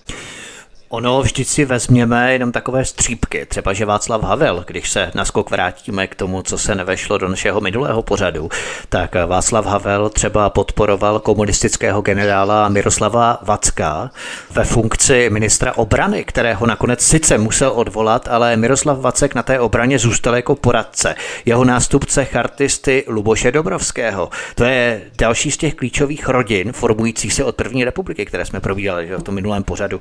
Navíc Dalším poradcem ministra vnitra Richarda Sachera vedle komunistického generála Miroslava Vacka byl také dřívější šéf STB Alois Lorenz. Tak na klíčové ministerstvo vnitra jeden poradce komunistický generál Miroslav Vacek, druhý poradce někdejší šéf STB, náčelník STB, ministra Richarda Sachra Alois Lorenz, který sám nařizuje zaletování těch spisů STB do sudu, tak to je jenom takové reminiscence, jak všechno vlastně bylo v zákulisí dohodnuté už 13. prosince 89. O jaké změně do prčic se tady vůbec bavíme? Jo? Ne, samozřejmě to bylo všechno velmi organizované. Eh, tady se bránili trošku ti takzvaní dinosauři eh, v komunistické straně. Eh, měsíce to pochopit, že vlastně ten svět jde už úplně někam jinam a že to Gorbačovské vedení a že ta nová parta v Moskvě směřuje úplně jinam a že se nebude stavět na tom, co oni si mysleli, že je ten správný sociální socialismus po tom roce 68 a ti lidé, kteří e, takto vlastně zaostali, protože tam samozřejmě většinou ani na těch funkcích neměli co dělat, protože nebyli schopni odhadnout nic a eh, vlastně tou svojí nečinností, neschopností, hloupostí e, zavinili ten propad e, toho, té nejnadějnější země, která vlastně v tom socialistickém táboře tehdy byla, to bylo Československo. Jo, tak, takže vlastně to chtělo nějaký vývoj, takže všichni si je obklíčili, vytvořili jaksi celou řadu nových spojenectví, vytvářeli je, dá se říci, postupně zhruba čtyři pět let do roku 89. Řekl bych, že ten eh, rozhodující, ty rozhodující kroky byly udělány v roce 88, kdy bylo přikročeno té tvorbě nových státních akciovek eh, a potom tedy vlastně se to, to, to celé pak potom v roce 89 privatizovalo jo, a eh, bylo vlastně tak rozhodnuto o tom dalším svěřování země právě těmi lidmi, kteří měli původně ambice dělat kariéry v tom bývalém režimu. Ano, ano. Tyto praktiky, které tak trochu připomínají mafii, doslova odhalují neuvěřitelný způsob zametání stop po minulosti čerstvých kádrů, kteří tehdy byli dosazovaní do svých funkcí po 17. listopadu 89. Přišlo tedy rozdělení Československa o několik let později v roce 1993 a začalo se vytvářet nová česká ústava Klíčový dokument pozdější České republiky. A jednou z postav, která stála u zrodu a spolu vytvářela Českou ústavu, byla postava Pavla Rycheckého. Pavel Rychecký pochází z ultrakomunistické právnické rodiny, ale historie jejich rodiny je mnohem delší, protože působení právní kanceláře Josefa a Evy Rycheckých za protektorátu Čechy a Morava, tedy v letech 39 až 45 a jejich vztah k arizaci židovského majetku je zastřená tajemstvím, stejně jako jsme to řešili v minulém pořadu u Václava Havla. Matka Pavla Rycheckého je doktorka Eva Rychecká, narozená 18. září 1912, evidovaná komunistickou STB jako agentka pro boj s vnitřním nepřítelem číslo agenturního svazku, mimochodem bychom to měli ozdrojované, 24 239. Dokonce matka Pavla Rycheckého pracovala pod vedením Viktora Knapa. Viktor Knap byl agentem pražského gestapa a po roce 1945 pak také sovětské vojenské rozvědky GRU. Čerpám ze serveru mimochodem pana Šinágla. Ale abychom nebrzdili spát tohoto pořadu, myslíš, že právě proto byl právě Pavel Rychecký vybraný po boku dalších sranda revolucionářů, řekněme, typu Václava Havla, aby zajistil beztrestnost komunistickým zločincům. Oni tomu říkali tedy vznešeně a honosně zajištění právní kontinuity jo, po roce 89. Ale potom byl zasedlý na post nejdůležitější funkce generálního prokurátora České republiky, Pavel Rychecký. Hmm. Eh, Pavel Rychecký samozřejmě je eh, figura, která kontinuálně eh, předvá, představuje, nebo, nebo respektive tak jako celá řada lidí, rodin různých, představuje tu kontinuální touhu pomoci a to držení se té moci za všech režimů. To, to je úplný extrakt. Samozřejmě, že v tom za té, za té války je to přesně tak, že když jaksi lidé jako on křičí o nějakých lidech, že, že, že jsou to třeba antisemité, tak je to úplně absurdní, eh, protože samozřejmě se eh, historicky prostě opravdu podílí na arizaci majetku a potom najednou najdeš u těch samých lidí prostě jako, jako tu, tu, tu snahu zase vlastně vyzískat něco třeba při vytváření komise pro očkodění holokaustu. Je to, je to vlastně chucpe, jak by řekl jeden známý člověk z éteru. Jak si... Oni to mají vlastně pošéfované z jedné i z druhé strany, jo? Když to Protože to je prostě neuvěřitelné, takže, takže ta, tahle ta Eh, tahle ta zvláštní kontinuita, kdy vlastně ta eh, matka toho Pavla Rycheckého potom jde do té eh, kanceláře prezidenta Gotwalda pracovat, zase jako právnička a on sám vstupí do komunistické strany a dělá asistenta na právnické fakultě na konci 60. let a pak jako tedy jako bývalý komunista, protože se mu zadařilo udržet si tu pozici na počátku 70. let, podepíše sice chartu, ale zároveň dělá vedoucí vedoucího stavebního bytového družstva, družstva Pokrok, eh, družstva, které přiděluje byty členům UVKSČ. Tak co si máš o tom myslet? Co si máš myslet o této kontinuitě, když vlastně se někdo tady podílí jako historicky nějaká e, rodina vlastně na, e, na arizaci židovského majetku, e, potom zase e, na zákoně prostě zase, zase o, za odškodění prostě těch, za, za, tedy těch škod, tedy způsobených eh, způsobených eh, pokutým eh, holokaustem a zároveň jak si ta práce tady pro tu komisi pro očkodění holokaustu, která jaksi byla záslužná, ale zároveň on, on jako je zase na té druhé straně, co to je, co to je prostě za, za jed, Eh, rozumíš? A, eh, a ten člověk prostě, který samozřejmě jako jeden z mála chartistů mohl vykonávat právnické povolání, ale to nebylo ledajaké právnické povolání. Eh, to bylo velmi exkluzivní, jako pracovat s byty pro vysoké funkcionáře strany. A ještě vedle toho hrát roli chartisty. Jo? Jasně, jasně. Jo? A, a pak když jako si vezmeš jako to celé to, já si pamatuju, já jsem se s ním potkal v roce 1985, kdy mi někteří známí říkali, říká tak ty tak se toho z čeho straníš a, a nechceš s tím mít nic společného s tím právem a říká, že to je prostituce a všechno možný. A, tak co kdybys to zkusil u toho Pavla? On je, on je takový, on je to člověk prostě, který se snaží, že jo, tady jako tak jako v těch strukturách a, a potřeba by tam nějakou oporu. Tak jsme se jednou setkali takhle, byl to takový šeřelý letní večer na Národní třídě, kde sídl, kde sídl v právě tom ústředí toho bytového družstva a teď to začal vyprávět nějaké věci takové, jak, jak, jak, jak, jak je to jedno, že hospodářské právo je úplně nesmysl, že to přelejvání z jedné kapsy do druhé, což člověk jako s tím mohli jenom souhlasit a pak jsme se dostali třeba na trestní právo, on říkal, co si budeme namluvat, trestní právo je jenom výrazem politiky. Lenická teze, za vším se vším všady. A já jsem se potom úplně opřál, takže já jsem potom řekl, že s tím nechci vůbec nic mít společného. Nechci prostě vůbec se v tomhle tom, že prostě eh, radši se budu, radši budu nekvalifikovaně pracovat a, a, a věnovat se svým kotelnám a pěstovat yes. hermánku a, a, a ubytovně pro osoby bez přístřeší a tak. A, no a, a on se potom potom listopadu stává, stává tím tady člověkem, který rozhodujícím způsobem mluví právě do trestního práva, práva e, a mě vlastně zatrnulo úplně. Mě úplně zatrnulo, protože jsem si říkal, no tak bude e, realizovat teda tu tezi, že je to pokračování politiky, trestní právo, tak, takže to není právo. No a tenhle ten trockismus je tady hodně, hodně živý a není to samozřejmě jenom v jeho případě zmínit si jedno jméno, takových jmen je celá řada.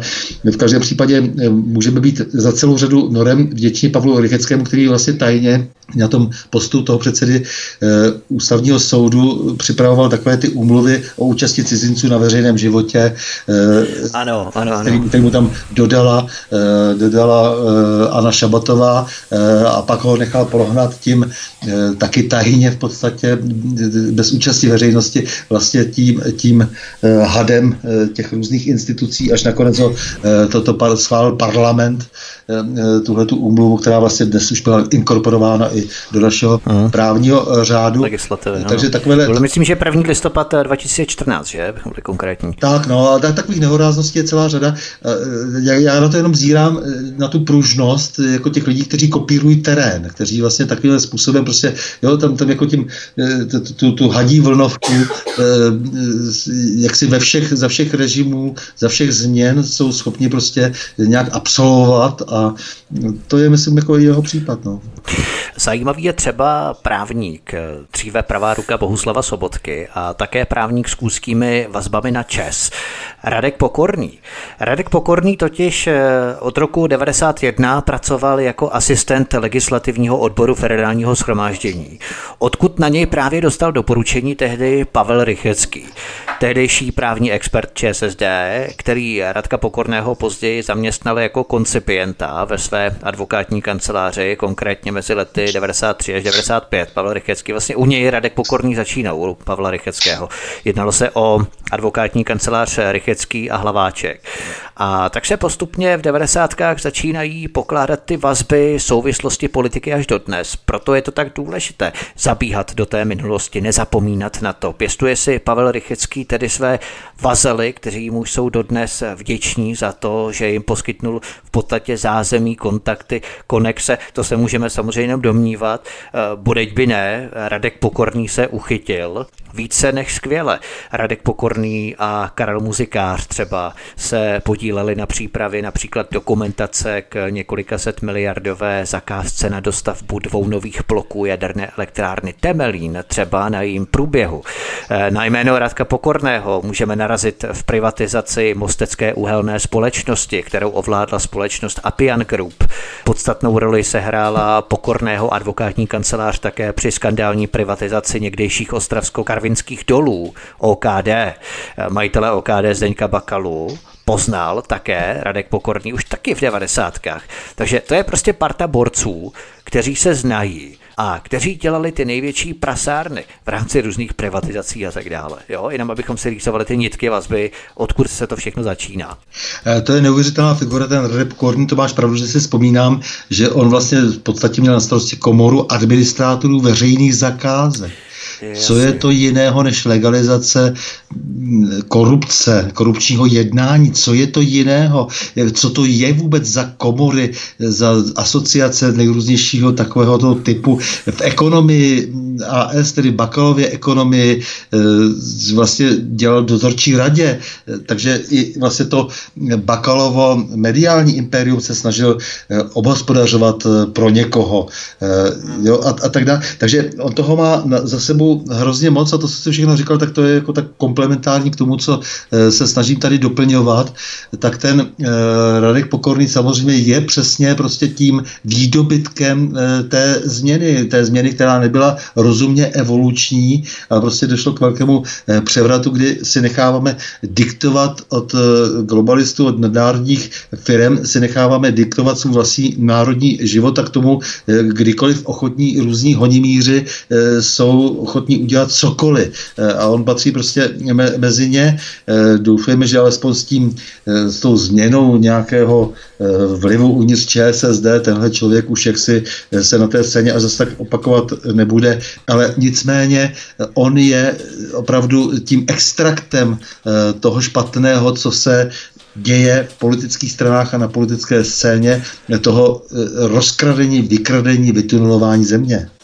No, možná Radka Pokorného střídají takový borci jako třeba Miroslav Poche v zákulisí teď, dříve europoslanec, nebo Tomáš Petříček, ministr zahraničních věcí, tak to si asi moc nepomohou. A možná třeba paní Jana Maláčová, absolventka frankfurtské školy, fabiánské školy, London School of Economics a tak dále, ale o tom se teď eh, nebudeme bavit. Eh, jak víme, třeba Zdeněk Bakala v 90. letech založil Patria Finance, která mimochodem přes Jana Klenera sponzoruje Echo 24 z bakalových peněz a v 90. letech se Zdeněk Bakala měl scházet s Josefem Tošovským, to je naše další postava, a v burzovní komoře burzy cených papírů Praha, byl tehdy členem společně s Pavlem Jandou, členem vedení Agrobanky. A Pavel Janda s Josefem Tošovským měli v roce 96 provést pětimiliardovou transakci, která byla pro tu Agrobanku tehdy nevýhodná. Právě na jejím základě se ČMB, Česká národní banka, začala o tu Agrobanku zajímat, což vedlo k uvalení nucené zprávy na podzim onoho roku 96. Vzpomínáme klíčovým bakalovým spojencem ale byl Charles Herman, ten dlouhá léta vedl společnost JP Morgan, která byla významným akcionářem Gemone Bank. Právě tato Gemone Bank koupila v roce 98 zdravou část té rozdělené agrobanky. JP Morgan figurovala později i v kauze OKD třeba. Co ale víme o blízkém příteli Václava Havla, který ho dokonce jmenoval jako předsedu úřednické vlády tehdy 98-99, Josefu Tošovském. Protože to je další ústřední podstava. Josef Tošovský samozřejmě je dosti důležitá postava, protože není jen tak někdo vybrán eh, v totalitním režimu, aby byl poslán do tak nepřátelského prostředí a tak důležitého prostředí, jako je Živno, Živno banka a její pobočka v Londýně. Eh, ten člověk tam byl poslán eh, s, před listopadem. Samozřejmě to je agenturní práce, to nejde dělat jaksi jinak, než že pracuješ pro nejvyšší kruhy, eh, že si samozřejmě spolupracovníkem tajné služby a tak dále, to je to prostě eh, jaksi kondicio sine qua non. Eh, takže Josef Tošovský byl takto poznamenán, Živnobanka víme všichni, co je, Živnobanka má svoji starou strukturu už od první republiky, spekulace jsou, že vlastně založilo, byla Živnobanka, co by vlastně takový, takový trošku legionářský nástroj založena z ruského zlata, ale dobře, to jsou, eh, tam, tam je vždycky mnoho otazníků, nakolik to tak bylo, ale v každém případě eh, zlatem kryté eh, peníze tam byly. A tento člověk s takto cenou komoditou samozřejmě vcházel do kontaktu se všemi těmi lidmi, kteří dnes sužují tento svět a právě kvůli tomu, že ho vykradli v tom smyslu, že vlastně všechno to, co tvoří eh, to krytí eh, těch eh, různobarevných papírků od zelených až po všechny možné duhy, tak, yeah, yeah, yeah. tak ti samozřejmě s ním byli vlastně v úzkém spojení, takže on s těmi Rothschildovci různými dost komunikoval. No a pak, když byl jmenován do čela vlády, prozatímní vlády po takzvaném sarajevském atentátu, které, ke kterému došlo v listopadu 90 98, 97, 97, ano, 97, kdy tedy ty, ty slavní revolucionáři, a jsme zase zpátky u těch osvědčených men, jako byl Jan Ruml a Ivan Pilip, takový ten známý svazáček, který dokázal dělat ministra financí, udělal všude neuvěřitelný binec, byl neuvěřitelně jaksi vlastně chtivý, chtivý, chtivý prostě po způsobem hrát si něco, co samozřejmě nebyl, že si nakupoval takový ty mašiny, jako prostě to já mám proto, protože mám psa, tak potřebuji nakupovat si za ministerské peníze si auta, kde může sedět pes. Jo, a, a takhle, takové věci, jako se souženou Lucí, dělali neuvěřitelné věci a oni byli potom těmi hybateli eh, tady toho našeho malého světa, kdy tedy s tím Rumlem, který si myslím, že byl profláknutý už tedy dost a dost, eh, tak eh, přikročili k další operaci, že tedy, že tedy sejmuli z představitele svého hlavního prostě v ODS, prostě kterému doposud věrně sloužili, když šlo o jejich kariéry. Jasně, no jasně. a nastoupí, samozřejmě, že to byla operace se vším všady, je připravená a nastoupí potom eh, Tošovského vláda, která eh, připravila potom pole pro to, aby došlo pak té, k tomu největšímu převodu eh, majetků v této zemi skrze krach IPB, která přešla do té ČSOB a pak jako to bylo všechno celé zprivatizované a získala to všechno zahraniční vlastníky a tím pádem 60% průmyslu najednou bylo v cizích rukou bankovních, jako to je další věc. No a vedle toho ještě stačil ukrást v podstatě, protože se to jinak definovat nedá. E, náš e, národní poklad zlato prodal e, za pusinku a dnes víme, že to je to nejdůležitější, o co se bude hrát před, teď před v té velké hospodářské krizi, ve které jsme a která bude končit prostě strašlivým způsobem, kdy vlastně ale ti, kteří potřebují alespoň něco pokrýt z těch nekrytých měn, tak budou mít to zlato a naše české zlato, eh, také tento zločinec, neobávám říci, jak si eh, dostal, dostal ven a tu republiku nesmírně ožebračil. E, takže to asi tak můžeme k panu Tošovskému, to všechno ostatní e, pokulhává za tím, co provedl vlastně v čele té prozatímní vlády. Mimochodem ta prozatímní vláda, která vládla půl, půl roku, e, potom vládu, potom pádu, pádu té Klausovy vlády a před tedy ještě jako tím nástupem té koaliční opoziční smlouvy nechválně známe, tak v tom během toho půl roku se tady provedla strašná spousta systémových změn, jejichž eh, nedozírné důsledky sklízíme teď eh, a to ve všech eh, oblastech.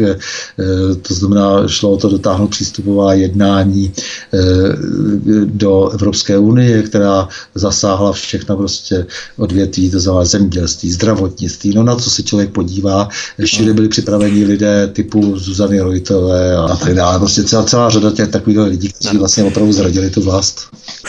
Vypravme se k postavě Petra Ula, který sehrál významnou roli v dalším stupňování sametové taškařice, o které jsme se tu bavili dlouho záhle na začátku, protože ještě 17. listopadu 89 ve 22.30 měl telefonovat do Svobodné Evropy s tím, že byl na ulici mrtvý student Martin Schmid, ve skutečnosti agent STB Ludvík Zivčák, vydávající se za studenta Milana Růžičku. Fámu ještě měla rozšířit eh, pracovnice ministerstva vnitra, v té době pracující na koleji Matfizu eh, Drahomíra Dražská. A Svobodka to samozřejmě přejala, i když se to potom ukázalo jako hoax a zinscenované samotnou STB. Nicméně Petr Ul, manžel Anny Šabatové, pozdější předsedkyně Helsinského výboru a také ombudsmanky, neúspěšné kandidátky do Senátu před já nevím, měsícem, dvěma měsíci, to všichni víme. Jaká je minulost Petra Ula? On vlastně po revoluci dostal post ředitele ČTK, že? Potom snad zakotvil v právu. Jaká je jeho minulost? Eh, Petr Úl jako středoškolský učitel eh, a on to byl jakýsi patentový úředník v 60. letech a tak a poměrně jakoby tedy to nebyla až zase tak významná pozice té společnosti. Nicméně se dostal do čela hnutí revoluční mládeže. A hnutí revoluční mládeže, která združovala neuvěřitelně různorodé osobnosti, které se potom staly důležitými činiteli Charty 77 a někteří z nich dnes, kteří ještě žijí, dokonce změnili názor po roce 89 a v mnoha věcech se velmi posunuli od toho ultraleva, protože hnutí revoluční mládeže byla ultralevá trockistická organizace, která v těch 60. letech si stěžovala na to, jak ta komunistická strana je pravicová a chtěli se prostě dostat jako opravdu do toho, do toho trockistického hlavního proudu, eh, který můžeme srovnávat prostě se všema těma eh, teroristickýma eh, organizacema typu prostě já nevím, brigády. a tak dále, kteří měli prostě opravdu tu, tu, řada z nich měla potom problémy se státní bezpečností, někteří byli zavřeni, někteří dokonce delší čas, pak se všechno tím husákovským stylem omilostnilo, jak říkám, Eh, rozešli se, řada těch lidí se rozešla prostě do různých eh, opozičních eh, hnutí a spíše z těch 80. letech a 70. celá řada do charty. A Petr Úl byl vlastně takovým tím vlastně vůčím činitelem tohohle toho ultralevého proudu, který bychom mohli dneska srovnat s BML v, v Americe, nebo s čím bychom to se vším mohli prostě, všechny ty vlastně barevné revoluce vždycky měly takovýhle proud a tvrdím, že to, když budeš mít eh, chvilku, tak můžeme o tom udělat s Vítku, Vítku eh, z nějaký rozhovor eh, o tom, Aha. jak se to vlastně opravdu táhne od toho, od té říjnové uh, revoluce takzvané až do, do teď. Je to opravdu uh, Bader Meinhof a takovéhle věci, prostě to tam do toho všeho velmi zapadá. Je konec konců ti lidé, říkal si frankfurtská škola a tak, a tak dále, prostě, tak to je celá řada těch Jošků Fischerů a tak, kterých je plná německá politika, uh, tak tak to je někde eh, tedy ten eh, kadlub eh, tehdy prostě toho počát, konce 60. let, počátku 70. let, kde se vlastně vařily i ty úloviny. Eh, to je Petr Úl a Petr Úl eh, po, nebudeme asi teď probírat jako celý ten jeho vývoj v 70. 80. letech, ale v tom roce 89 měl už vytvořenou, eh, on tomu říkal východoobrská informační agentura, skrz kterou vlastně telefonoval a uváděl na pravou míru různé informace pro svobodnou Evropu, hlas Ameriky a tak dále. Nicméně samozřejmě toto všechno, co prováděl, bylo pod kontrolou státní bezpečnosti. Mimochodem ještě co se týče Petra Úla, než se vypravíme k další osobě, tak eh, v srpnu 2009 uspořádala Ackermann Gemeinde, což je jedna z těch mírných odnoží německého Landsmannschaftu křesťanská, tak uspořádala společně s nadací Bernarda Bolzána česko-německé setkání v Brně na kterém vystoupil například eh, docent Stanislav Palík. V Brně na této konferenci vystoupil třeba Pavel Svoboda, významný člen lidovců v Topolánkově vládě tehdy od ledna do března 29. Eh, ministr pro legislativu, účastnil se tu třeba i tehdejší primátor města Brna Roman Onderka, stejně jako tehdejší homoravský hejtman Michal Hašek, ale účastnil se tu i redaktor Českého rozhlasu Radko Kubičko, ale také se této konference, česko-německé konference v Brně v srpnu 2009 účastnil právě náš levicový aktivista Petr Úl. A to mě přivádí k otázce, to budeme možná šířej probírat v dalším našem připravovaném díle o Tomáši Halíkovi, ale jak moc má Petr Úl blízko k sudecké agendě nebo pro německé lobby? Je ta jeho provázanost na Ackermany, prostě na sudecké Němce nějak dlouhodobější, nebo se jenom tu a tam na nějakých konferencích vyskytl a tím to končí pro ně? Je to dlouhodobá spolupráce, on si sám myslí, já jsem s ním o tom kdysi hovořil, on si sám myslí, že to je správné, já jsem mu v tom nikdy ne, neoponoval, že se musí vyrovnat i vztahy se sudeckými Němci, lidsky a tak dále, to jsem neměl nejmenší problém, já jsem měl problém s tím, že by snad jsme měli tady navracet nějaké majetky a podobně, ale e, to je jeho velké téma, je to téma trošku, e, se mi zdá, e, vybočující z toho, co celý život tedy prezentuje, takovou tu ultralevou představu, která moc nerespektuje národy, tak eh, trošku mi to, eh, jednu chvíli mi to vlastně i vyráželo dech, že je tak jednostranně závislý na té nové interpretaci, dejme tomu dějin sudeckých Němců, velmi nepředpokládaně u člověka, který by měl zastávat ty ultralevicové názory, které opravdu nepočítají už vůbec žádnými názor, národy, nepočítají s tím, že by si měl nakonec mít eh, vlastní stát eh, a tak dále. Toto Jasně. je on stoupencem toho, co dejme tomu do určité míry je takový odlesk, jako jsou dneska Piráti a tak dále, tam by se ještě tak trošku našel, ale on byl opravdu velmi v tomhle tom radikální, on napsal své... Taková rozpředlá europeizace. Naprosto, on je prostě Masa. úplně, ano, on je prostě úplně stoupencem toho, co ten Trocký prostě jako kdysi chtěl, že prostě bude existovat opravdu jenom ten sovětský člověk a jiný nebude, jako jo, to je prostě, že Rus je nesmysl a tak dále. Takže v tom mě to dost jako zaráželo a připadá mi to poměrně neústrojné. Kdybych dal i na nějaké hlasy, tak já nevím, tak se zdá, že mu nějak bylo to prostředí to, té německé spravodlištiny asi docela blízké. To nás přivádí k další kapitole, protože dnešní studenti jsou očkovaní proti všemu komunistickému. Vysokoškolští pedagogové u nich pěstují přímo alergii na všechno takzvané komunistické před listopadem 89, Fujtajbl. Tak by je také mohlo zajímat minulost současného děkana Karlovy univerzity Tomáše Zimy, protože si třeba vzpomínáme na demonstraci 17. listopadu 2014, na které se objevily ty červené karty proti Miloši Zemanovi tehdy. Eh, nebo 2015, 14 to bylo, už to hodně letí, 2014 asi, tak eh, se pořádala truc demonstrace studentů na Albertově, na které vystoupil právě rektor Karlovy univerzity Tomáš Zima. Na mnoha fotografiích tady byly zachycené vlajky Evropské unie, NATO, Ukrajiny, tehdy probíhal ten Majdan, že jo, kijevský. A vedle rektora univerzity Karlovy Tomáše Zimy se tu účastnil i předseda ústředí muslimských obcí Munib Hasan al-Ráví spolu s jihomoravským politikem Davidem Mackem. Ovšem, jaká je minulost studenty oblíbeného Tomáše Zimy? Eh, Tomáš Zima je eh, opravdu bizarní postava. Eh, je to člověk, pracoval na první lékařské fakultě, předseda tamního, jak už to bývá u těchto dnešních revolucionářů, fakultního výboru SSV. Byl to člověk, který, nebo tehdy, třeba ještě v lednových událostech roku 89 napsal do rudého práva článek, kde odsuzoval ti, co vystoupili na Palachově týdnu.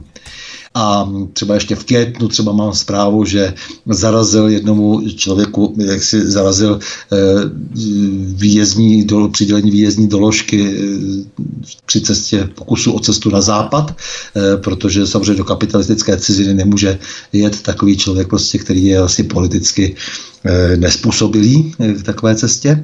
Eh, takže můj zamítl. Eh, a ještě třeba 20. listopadu 89, což je pozoruhodné, zasedal, co by komunista, který vstoupil do komunistické strany v 18 letech, Um, tak ještě 20. listopadu 89, tedy po 17. listopadu, zasedal ve své buňce Botičské a tam jaksi velmi eh, radikálně vystupoval, proti studentům, kteří eh, teď eh, tak boří prostě jako ty společenské poměry a likvidují vlastně socialismus tím svým vystoupením a žádal prostě proti ním radikální postup.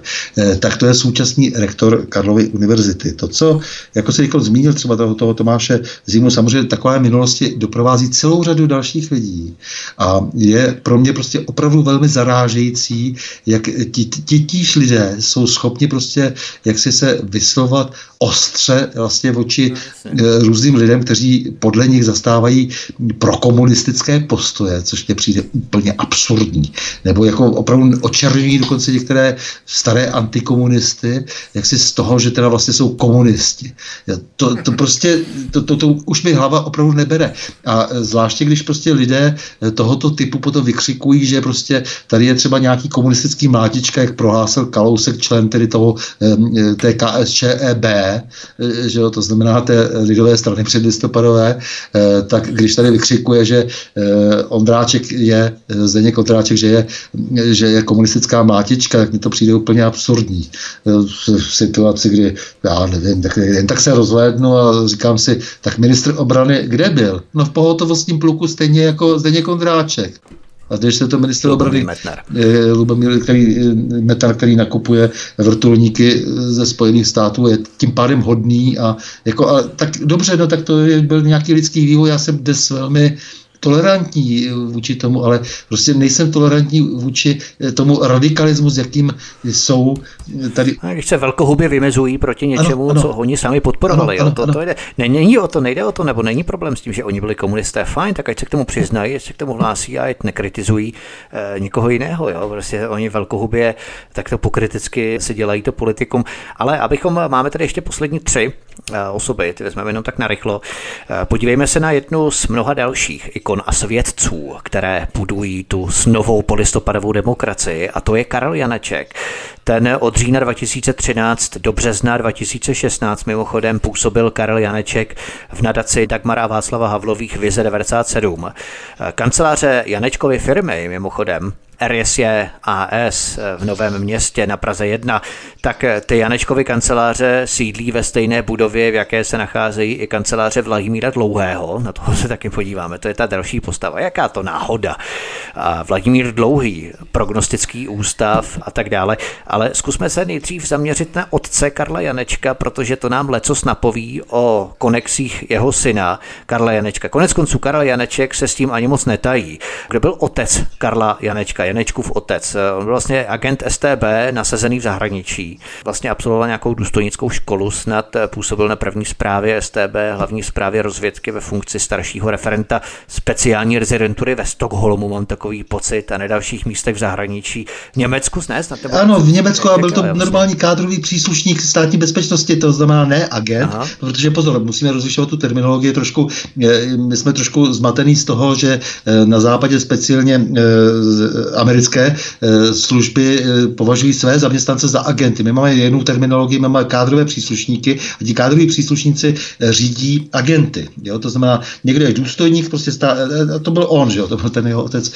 Takže to je, to je, to je přímo kádrový příslušník. Jo? Pak, pak byli agenti, kteří, které získávají jako spolupracovníky, získávají ti, ti příslušníci, ti kmenoví příslušníci těch tajných služeb. Takže jenom tak uvádím, uvádím na pravou míru. No, to je důležité, ano. Tak eh, to, to, v tom je tady ten rozdíl. Eh, takže to, on jako přímo pro, pro, samozřejmě pro, pracoval pro československou rozvědku tehdy, no a samozřejmě odsud pochází celá řada jeho korekcí.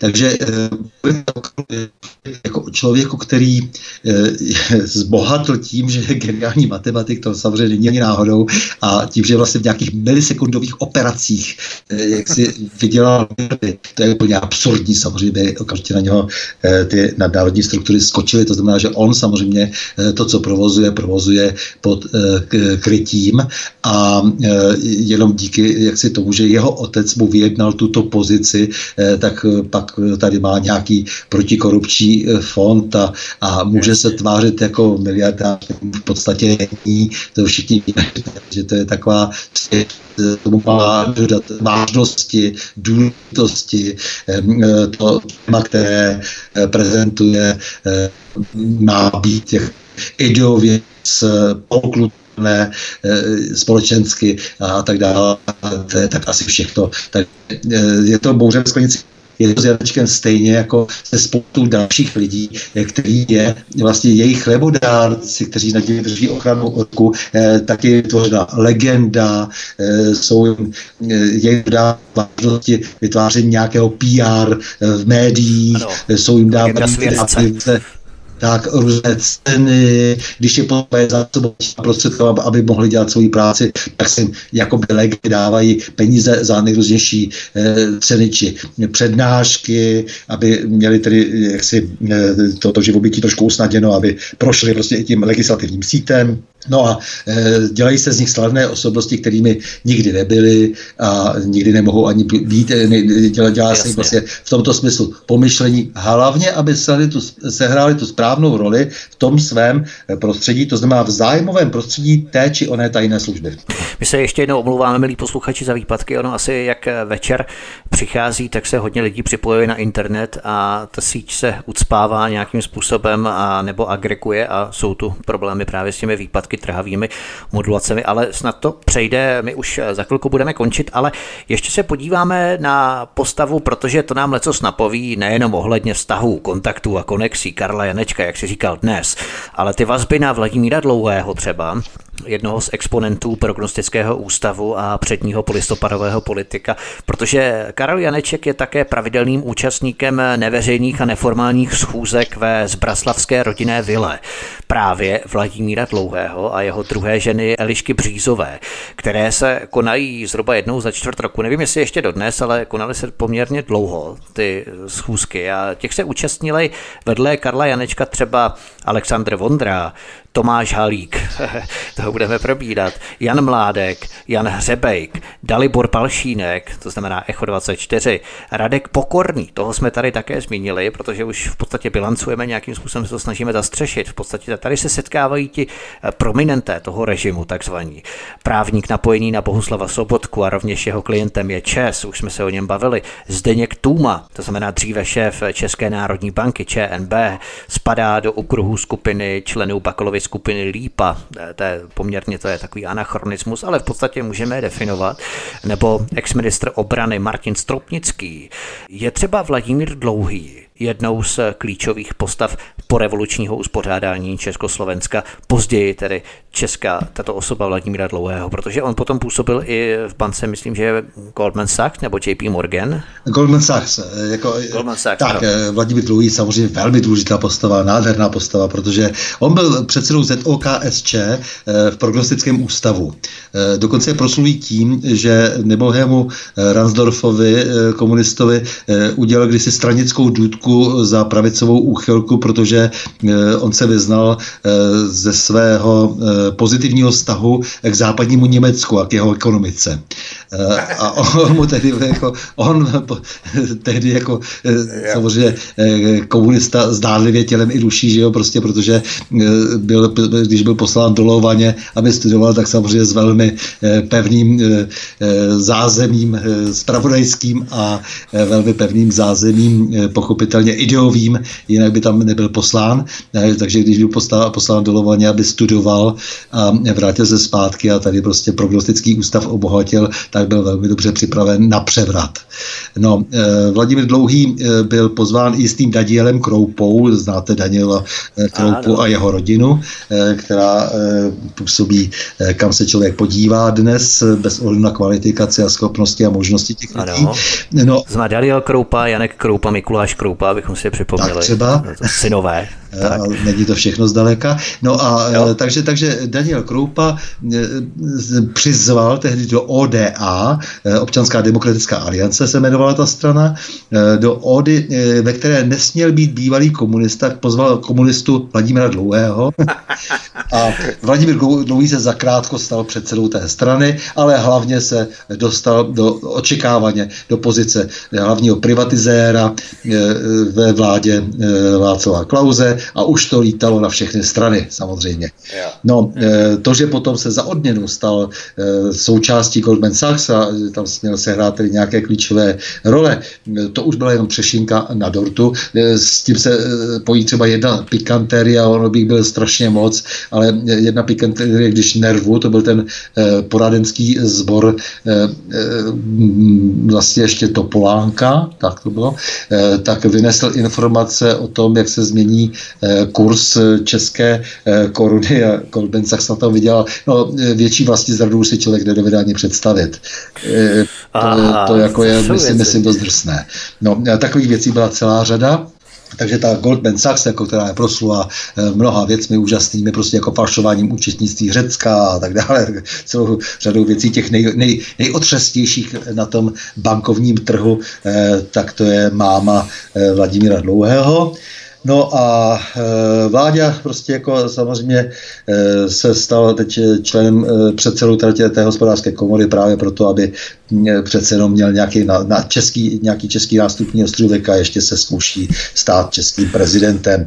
Jo, se zkoušel, ano, ještě... další prognostický ústav, to znamená, že kámoši se setkávají po letech. si to nepošlo, ale, ale samozřejmě ten, ten útvar zvaný Lípa, ten existoval a měl samozřejmě největší sílu sílu v době, kdy tam spíše do toho hovořil Pedro Pik. Pedro Pik byl taková temná bytost, která stála za všemi možnými privatizacemi. To je člověk, který jsem přibyl ze Spojených států a dlouho podle i toho jména, jako když působil v Jižní Americe, byly to různé chemičky a starý odsud utekl v roce 40, v roce 45 a ten jeho životopis je mimořádně zajímavý, ale to tady teď probírat nebudeme, ale je důležité, že to byla ta osoba, která stála klíčově za převratem, když IPB se zmocnila ČSOB skrze Patria Finance, který si právě zmínil. Aha. Eh, tak to bylo takhle, tam za nimi stál Pedro Pik a ty všichni ostatní byli tak trošku eh, jeho podřízení. Eh, a to byl ten člověk, který svého času se velmi snažil rozhodovat o tom, kdo dál povede tuto zemi. Eh, pak mu to nakonec překazila smrt a byl to člověk, který, který opravdu velmi významně ovlivňoval, zvláště v 90. letech, počínání ministerstva financí. Jak říkám, na konci, když jsem dotáhl všechny možné řetězce, všechny, řetězce, všechny možné McDonaldy a tak dále, byla celá řada lidí, dosazoval různě lidi typu mlináře a tak dále, celou řadu lidí dosazoval do různých funkcí, tak nakonec, jak si se mu povedl ten majstrštyk, že vlastně to, to eh, dá se říct jako, eh, jako eh, vykastrování té země, to vytažení těch těch vnitřností se povedlo nakonec přes ten bankovní převrat. To je opravdu rozhodující klíčová událost, za kterou on stál, které byly nějaký Vladimír Dlouhý a statovali u toho, kde kdo, kde kdo, Vladimír Mertlík a ty, ty, ty, ty lidi všichni. No, uh-huh. tak to je jenom tak na dokreslení. Zase ta chobotnice se dá různě rozvážet mohou posluchači učinit svůj názor sami, co se s tou zemí stalo, co tito lidé nic za roli a jaký pokrytci to jsou. Vladimír Dlouhý od 78. roku do roku 89 člen KSČ, potom ODS, potom ODA, od roku 97 investiční poradce banky Goldman Sachs prostřední a východní Evropu, nyní prezident České hospodářské komory, panečku, to je kariéra. Jako takový poslední bombonek dnešního rozhovoru jsem si tu schoval ředitele České televize, už po druhé zvoleného Petra Dvořáka. Dokumenty z Národního archivu dokládají, že se Petr Dvořák stal kandidátem na člena KSČ v červnu 1987 a 20. září 1989, chudák ještě nevěděl, co se peče, kdyby to věděl, tak určitě eh, se o to nesnaží, se stal členem strany KSČ. Vyplývá to z jeho evidenční karty, číslo jeho legitimace, abychom to měli nazdrojované, opět je 019926322 2. Eh, byl tedy Petr Dvořák také aktivním svazákem nebo komunistou, nebo čím on vlastně byl před listopadem 1989? Eh, samozřejmě je to takový ten úporný kariérista eh, za všech okolností, všemi prostředky, za jakéhokoliv režimu, to znamená, nerozpoznal, že když bude mezi Trumpovci, mezi Bidenovci, mezi ultrakomunisty, mezi trockisty, vždy, když bude mít pocit, že ten anální alpinismus mu nějakým způsobem pomůže, tak udělá cokoliv.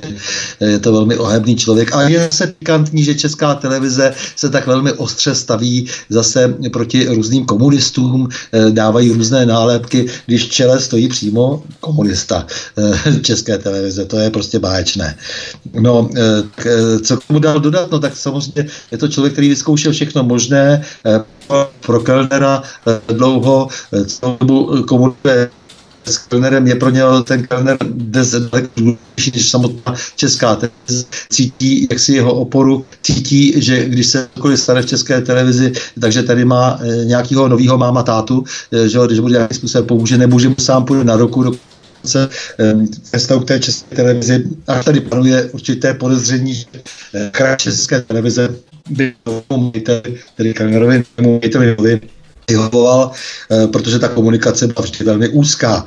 No tak eh, to je zhruba eh, k tomu člověku, nemá naprosto žádných skrupulí, je to přece vidět na jednání v Radě České televize, je to vidět na, jako, ale, ale i samozřejmě ta, ta úhořovitost, ta, ta zbabělost v tom, že se ztrácí z jeho pracovní smlouva, z jeho sekretariátu, z jeho personálního redakčního oddělení. Všichni se snažíme ji objevit, co všechno z ní je napsáno. To už je, tohoto kdyby se stalo v nějaké normální firmě, tak ten člověk se nezastaví ani ve vrátici. To, co si tady vlastně načal, a tím bychom možná i pomalu zakončovali náš rozhovor, protože zajímavé je jeho napojení na Petra Dvořáka, tedy napojení na PPF Petra Kellnera. Totiž Petra Dvořáka ještě v 90. do PPF přivedl jeho někdejší spolužák Vladislav Bartoníček, který se stal pozdějším šéfem České pojišťovny. Víme opět Petr Kellner, Česká pojišťovna. A zajímavé je, že se Petr Dvořák také podílel na převzetí e-banky od jejich zakladatelů ze skupiny Expandia. A jedním z tehdejších manažerů Expandie byl Miroslav Singer, později viceguvernér ČNB, opět Česká národní banka, kámoši. Jo. Ale možná si vzpomeneme třeba na to, když Petr Kellner koupil televizi Nova a hledal nástupce za Vladimíra Železného, to bylo ještě v roce 2002-2003, tak tehdy si vybral právě Petra Dvořáka. A ten jí v prosinci 2004, tu Novu, se ziskem 10 miliard prodal zpět americké skupině CME Media Investments. Mimochodem Primu, televizi Prima tehdy, převzal Dvořákův kolega také z Kellnerovy PPF Petr Chajda. Dnes opět Petr Kellner po druhé koupil televizi novou a další televize ve střední Evropě. Tak eh, když to skládáme dohromady, tak eh, vedle Mafry, Andreje Babiše, Křetínského, Bakaly, samozřejmě jeho ekonomie a tak dále, tak eh, největší televize mají a měli borci napojení na Petra Kellnera. Prima byl Petr Chajda z PPF, Nova je samotná PPF, českou televizi šéfuje Petr Dvořák, dříve také napojení na PPF. To jsou opravdu souvislůstky, panečku. Jo. Myslíš, že PPF sehrála významnou roli v dosazení Petra Dvořáka na post ředitele České televize 1. října 2011 tehdy, což vlastně tehdy naznačil tehdejší předseda Rady České televize Milan Uhde. On se nechal slyšet, že PPF měla prsty v jeho dosazení do české televize. Myslíš, že to je opravdu práce PPF Petra Kellnera, že Petr Dvořák je šéfem české televize, nebo to je víceméně spekulace, domněnka? Je to možné, ale samozřejmě velký vliv tam nepochybně měl potom Zdeněk Bakala.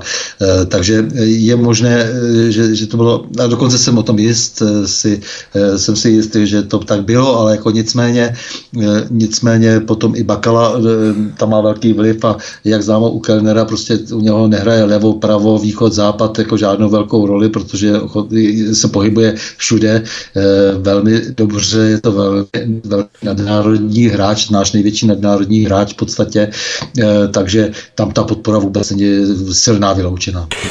Jinak v tom konsorciu PPF Group, nebo jak bychom to mohli nazvat, tak spadá i PPF banka, AS, jenom taková, takový poslední postřeh.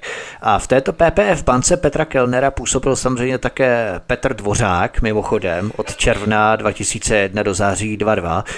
Taky tu působil třeba Jiří Paroubek, ale co je zajímavé, od ledna 99 do února 2002 v této PPF bance Petra Kellnera seděl člen KSČM Jiří Dolejš, což je zase kádr z prognostického ústavu. Jo? A tady opravdu vidíme, jak stále jedna a tatá šparta ovládá otěže nejenom, řekněme, politické, ale řekněme i hospodářské, ekonomické moci České republice. Jo? Je, to, je to opravdu zajímavé.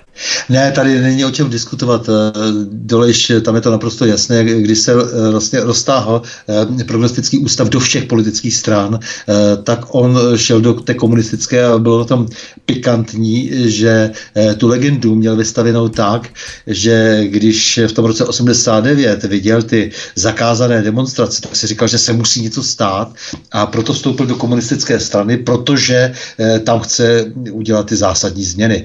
Ale samozřejmě bylo to, bylo to jenom tak, že on se potřeboval dostat, to se mu úplně nepovedlo do toho nejužšího vedení, tam nakonec nějak byl, ale eh, tak eh, tím zásadním způsobem úplně eh, ty věci hned neovlivnil. Konec konců Jiří Svoboda byl první předseda, který byl velmi zajímavý v té straně, ale potom už se mu to nepodařilo se prosadit, ale nicméně ano, má za sebou velmi silnou kliku a ví, že vědí o něm v té jeho vlastní KSČM, že má různě dlouhé prsty a že vždy skrz něho se bude cedit bruselská politika, všechny ty agendy eh, typu hm, eh, toho ultraliberalismu, toho libertariánství, prostě z korunovaného LGBT a ničení naší ekonomiky.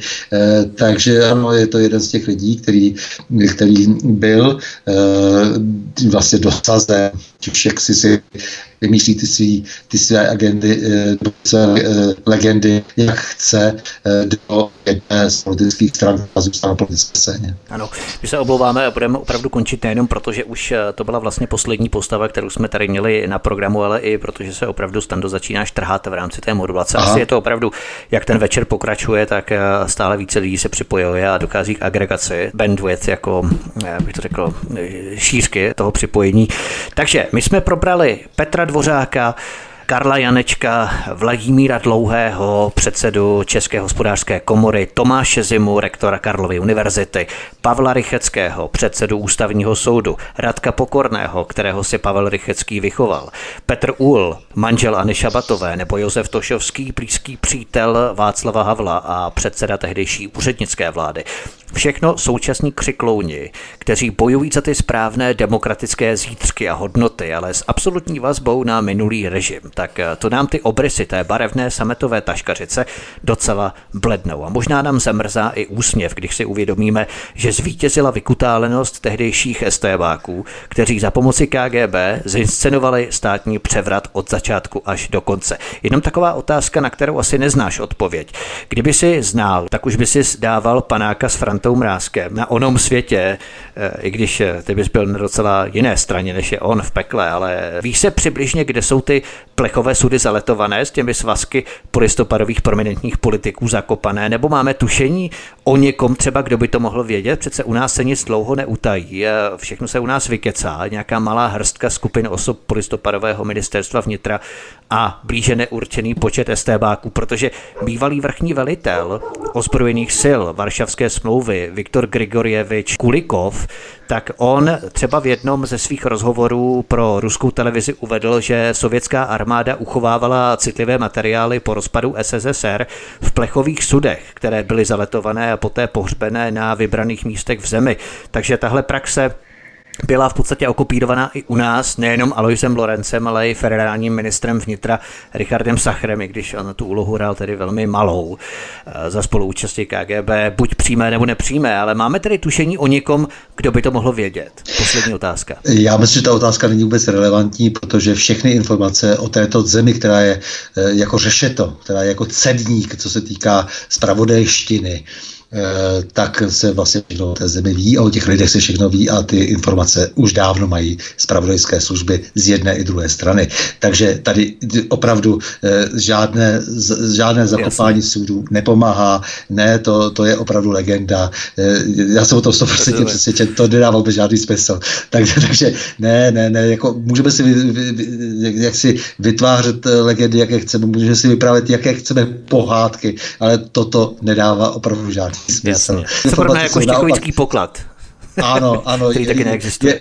Je, je, to trochu jako ano, jako to, co už mělo být předáno, to je předáno a to, co mělo cenu zlata, ať už to je třeba v případě Štěkovického pokladu, že jsi to zmínil, ať, ať už je to eh, to, co se dá nahmatat a odnést jako zlatá cihla, anebo jsou to opravdu ty seznamy mm, účtů ve švýcarských bankách, eh, kde bychom zjistili, že teda byl opravdu asi zřejmě daleko cenější ten Rothschildův archiv, který eh, zpravoval starý Schwarzenberg, což se asi málo ví o skryté tváři zinscenované barevné revoluce, sametového převratu a několika permanentních postavách polistopadové politiky a veřejného života jsem si povídal s bývalým policejním prezidentem a předsedou Asociace nezávislých médií Stanislavem Novotným. Stando, já ti moc děkuji za dnešní pořád, velmi obsažný a velmi rozsáhlý. Samozřejmě my to budeme opatřovat časovými značkami a v rámci rozdělení, rozčlenění na kapitoly. To znamená, pokud vás, milí posluchači, zajímá konkrétní osoba, tak si na ní můžete překliknout v popisu našeho pořadu na kanále YouTube. Takže můžete si to třeba rozkrájet a poslechnout si to, co vás zrovna právě třeba zajímá, ale samozřejmě budeme rádi, když si poslechnete celý rozhovor. My jsme se trošku zdrželi u té barevné taškařice, sametové, plišové taškařice, ale potom jsme se to pokusili trošku urychlit. Takže omlouváme si, že pořad byl trošičku delší, ale opravdu můžete si potom rozfázovaně kliknout na osoby, které vás zajímají na YouTube v rámci těch časových značek a popisů, které tam k ním jsou připojené. Stando, moc děkuji, měj se hezky, ahoj. Bylo mi ctí, milý Vítku, a naslyšenou s tebou a s posluchači. Tento i ostatní pořady si, milí posluchači, stáhněte buď na našem mateřském webu, anebo prosím klikněte vpravo nahoře na kanále YouTube na tlačítko odebírat, abyste odebírali tento kanál a nezmeškali jste tak další pořady nejenom se Standou Novotným. Od mikrofonu vás zdraví Vítek, přeju vám ničím nerušený poslech dalších pořadů a příště se s vámi opět těším na slyšenou. Prosíme, pomožte nám s propagací kanálu Studia Tapin Rádio Svobodného vysílače CS. Pokud se vám tento nebo jiné pořady na tomto kanále líbí, klikněte na vaší obrazovce na tlačítko s nápisem sdílet a vyberte sociální síť, na kterou pořád sdílíte. Jde o pouhých pár desítek sekund vašeho času. Děkujeme.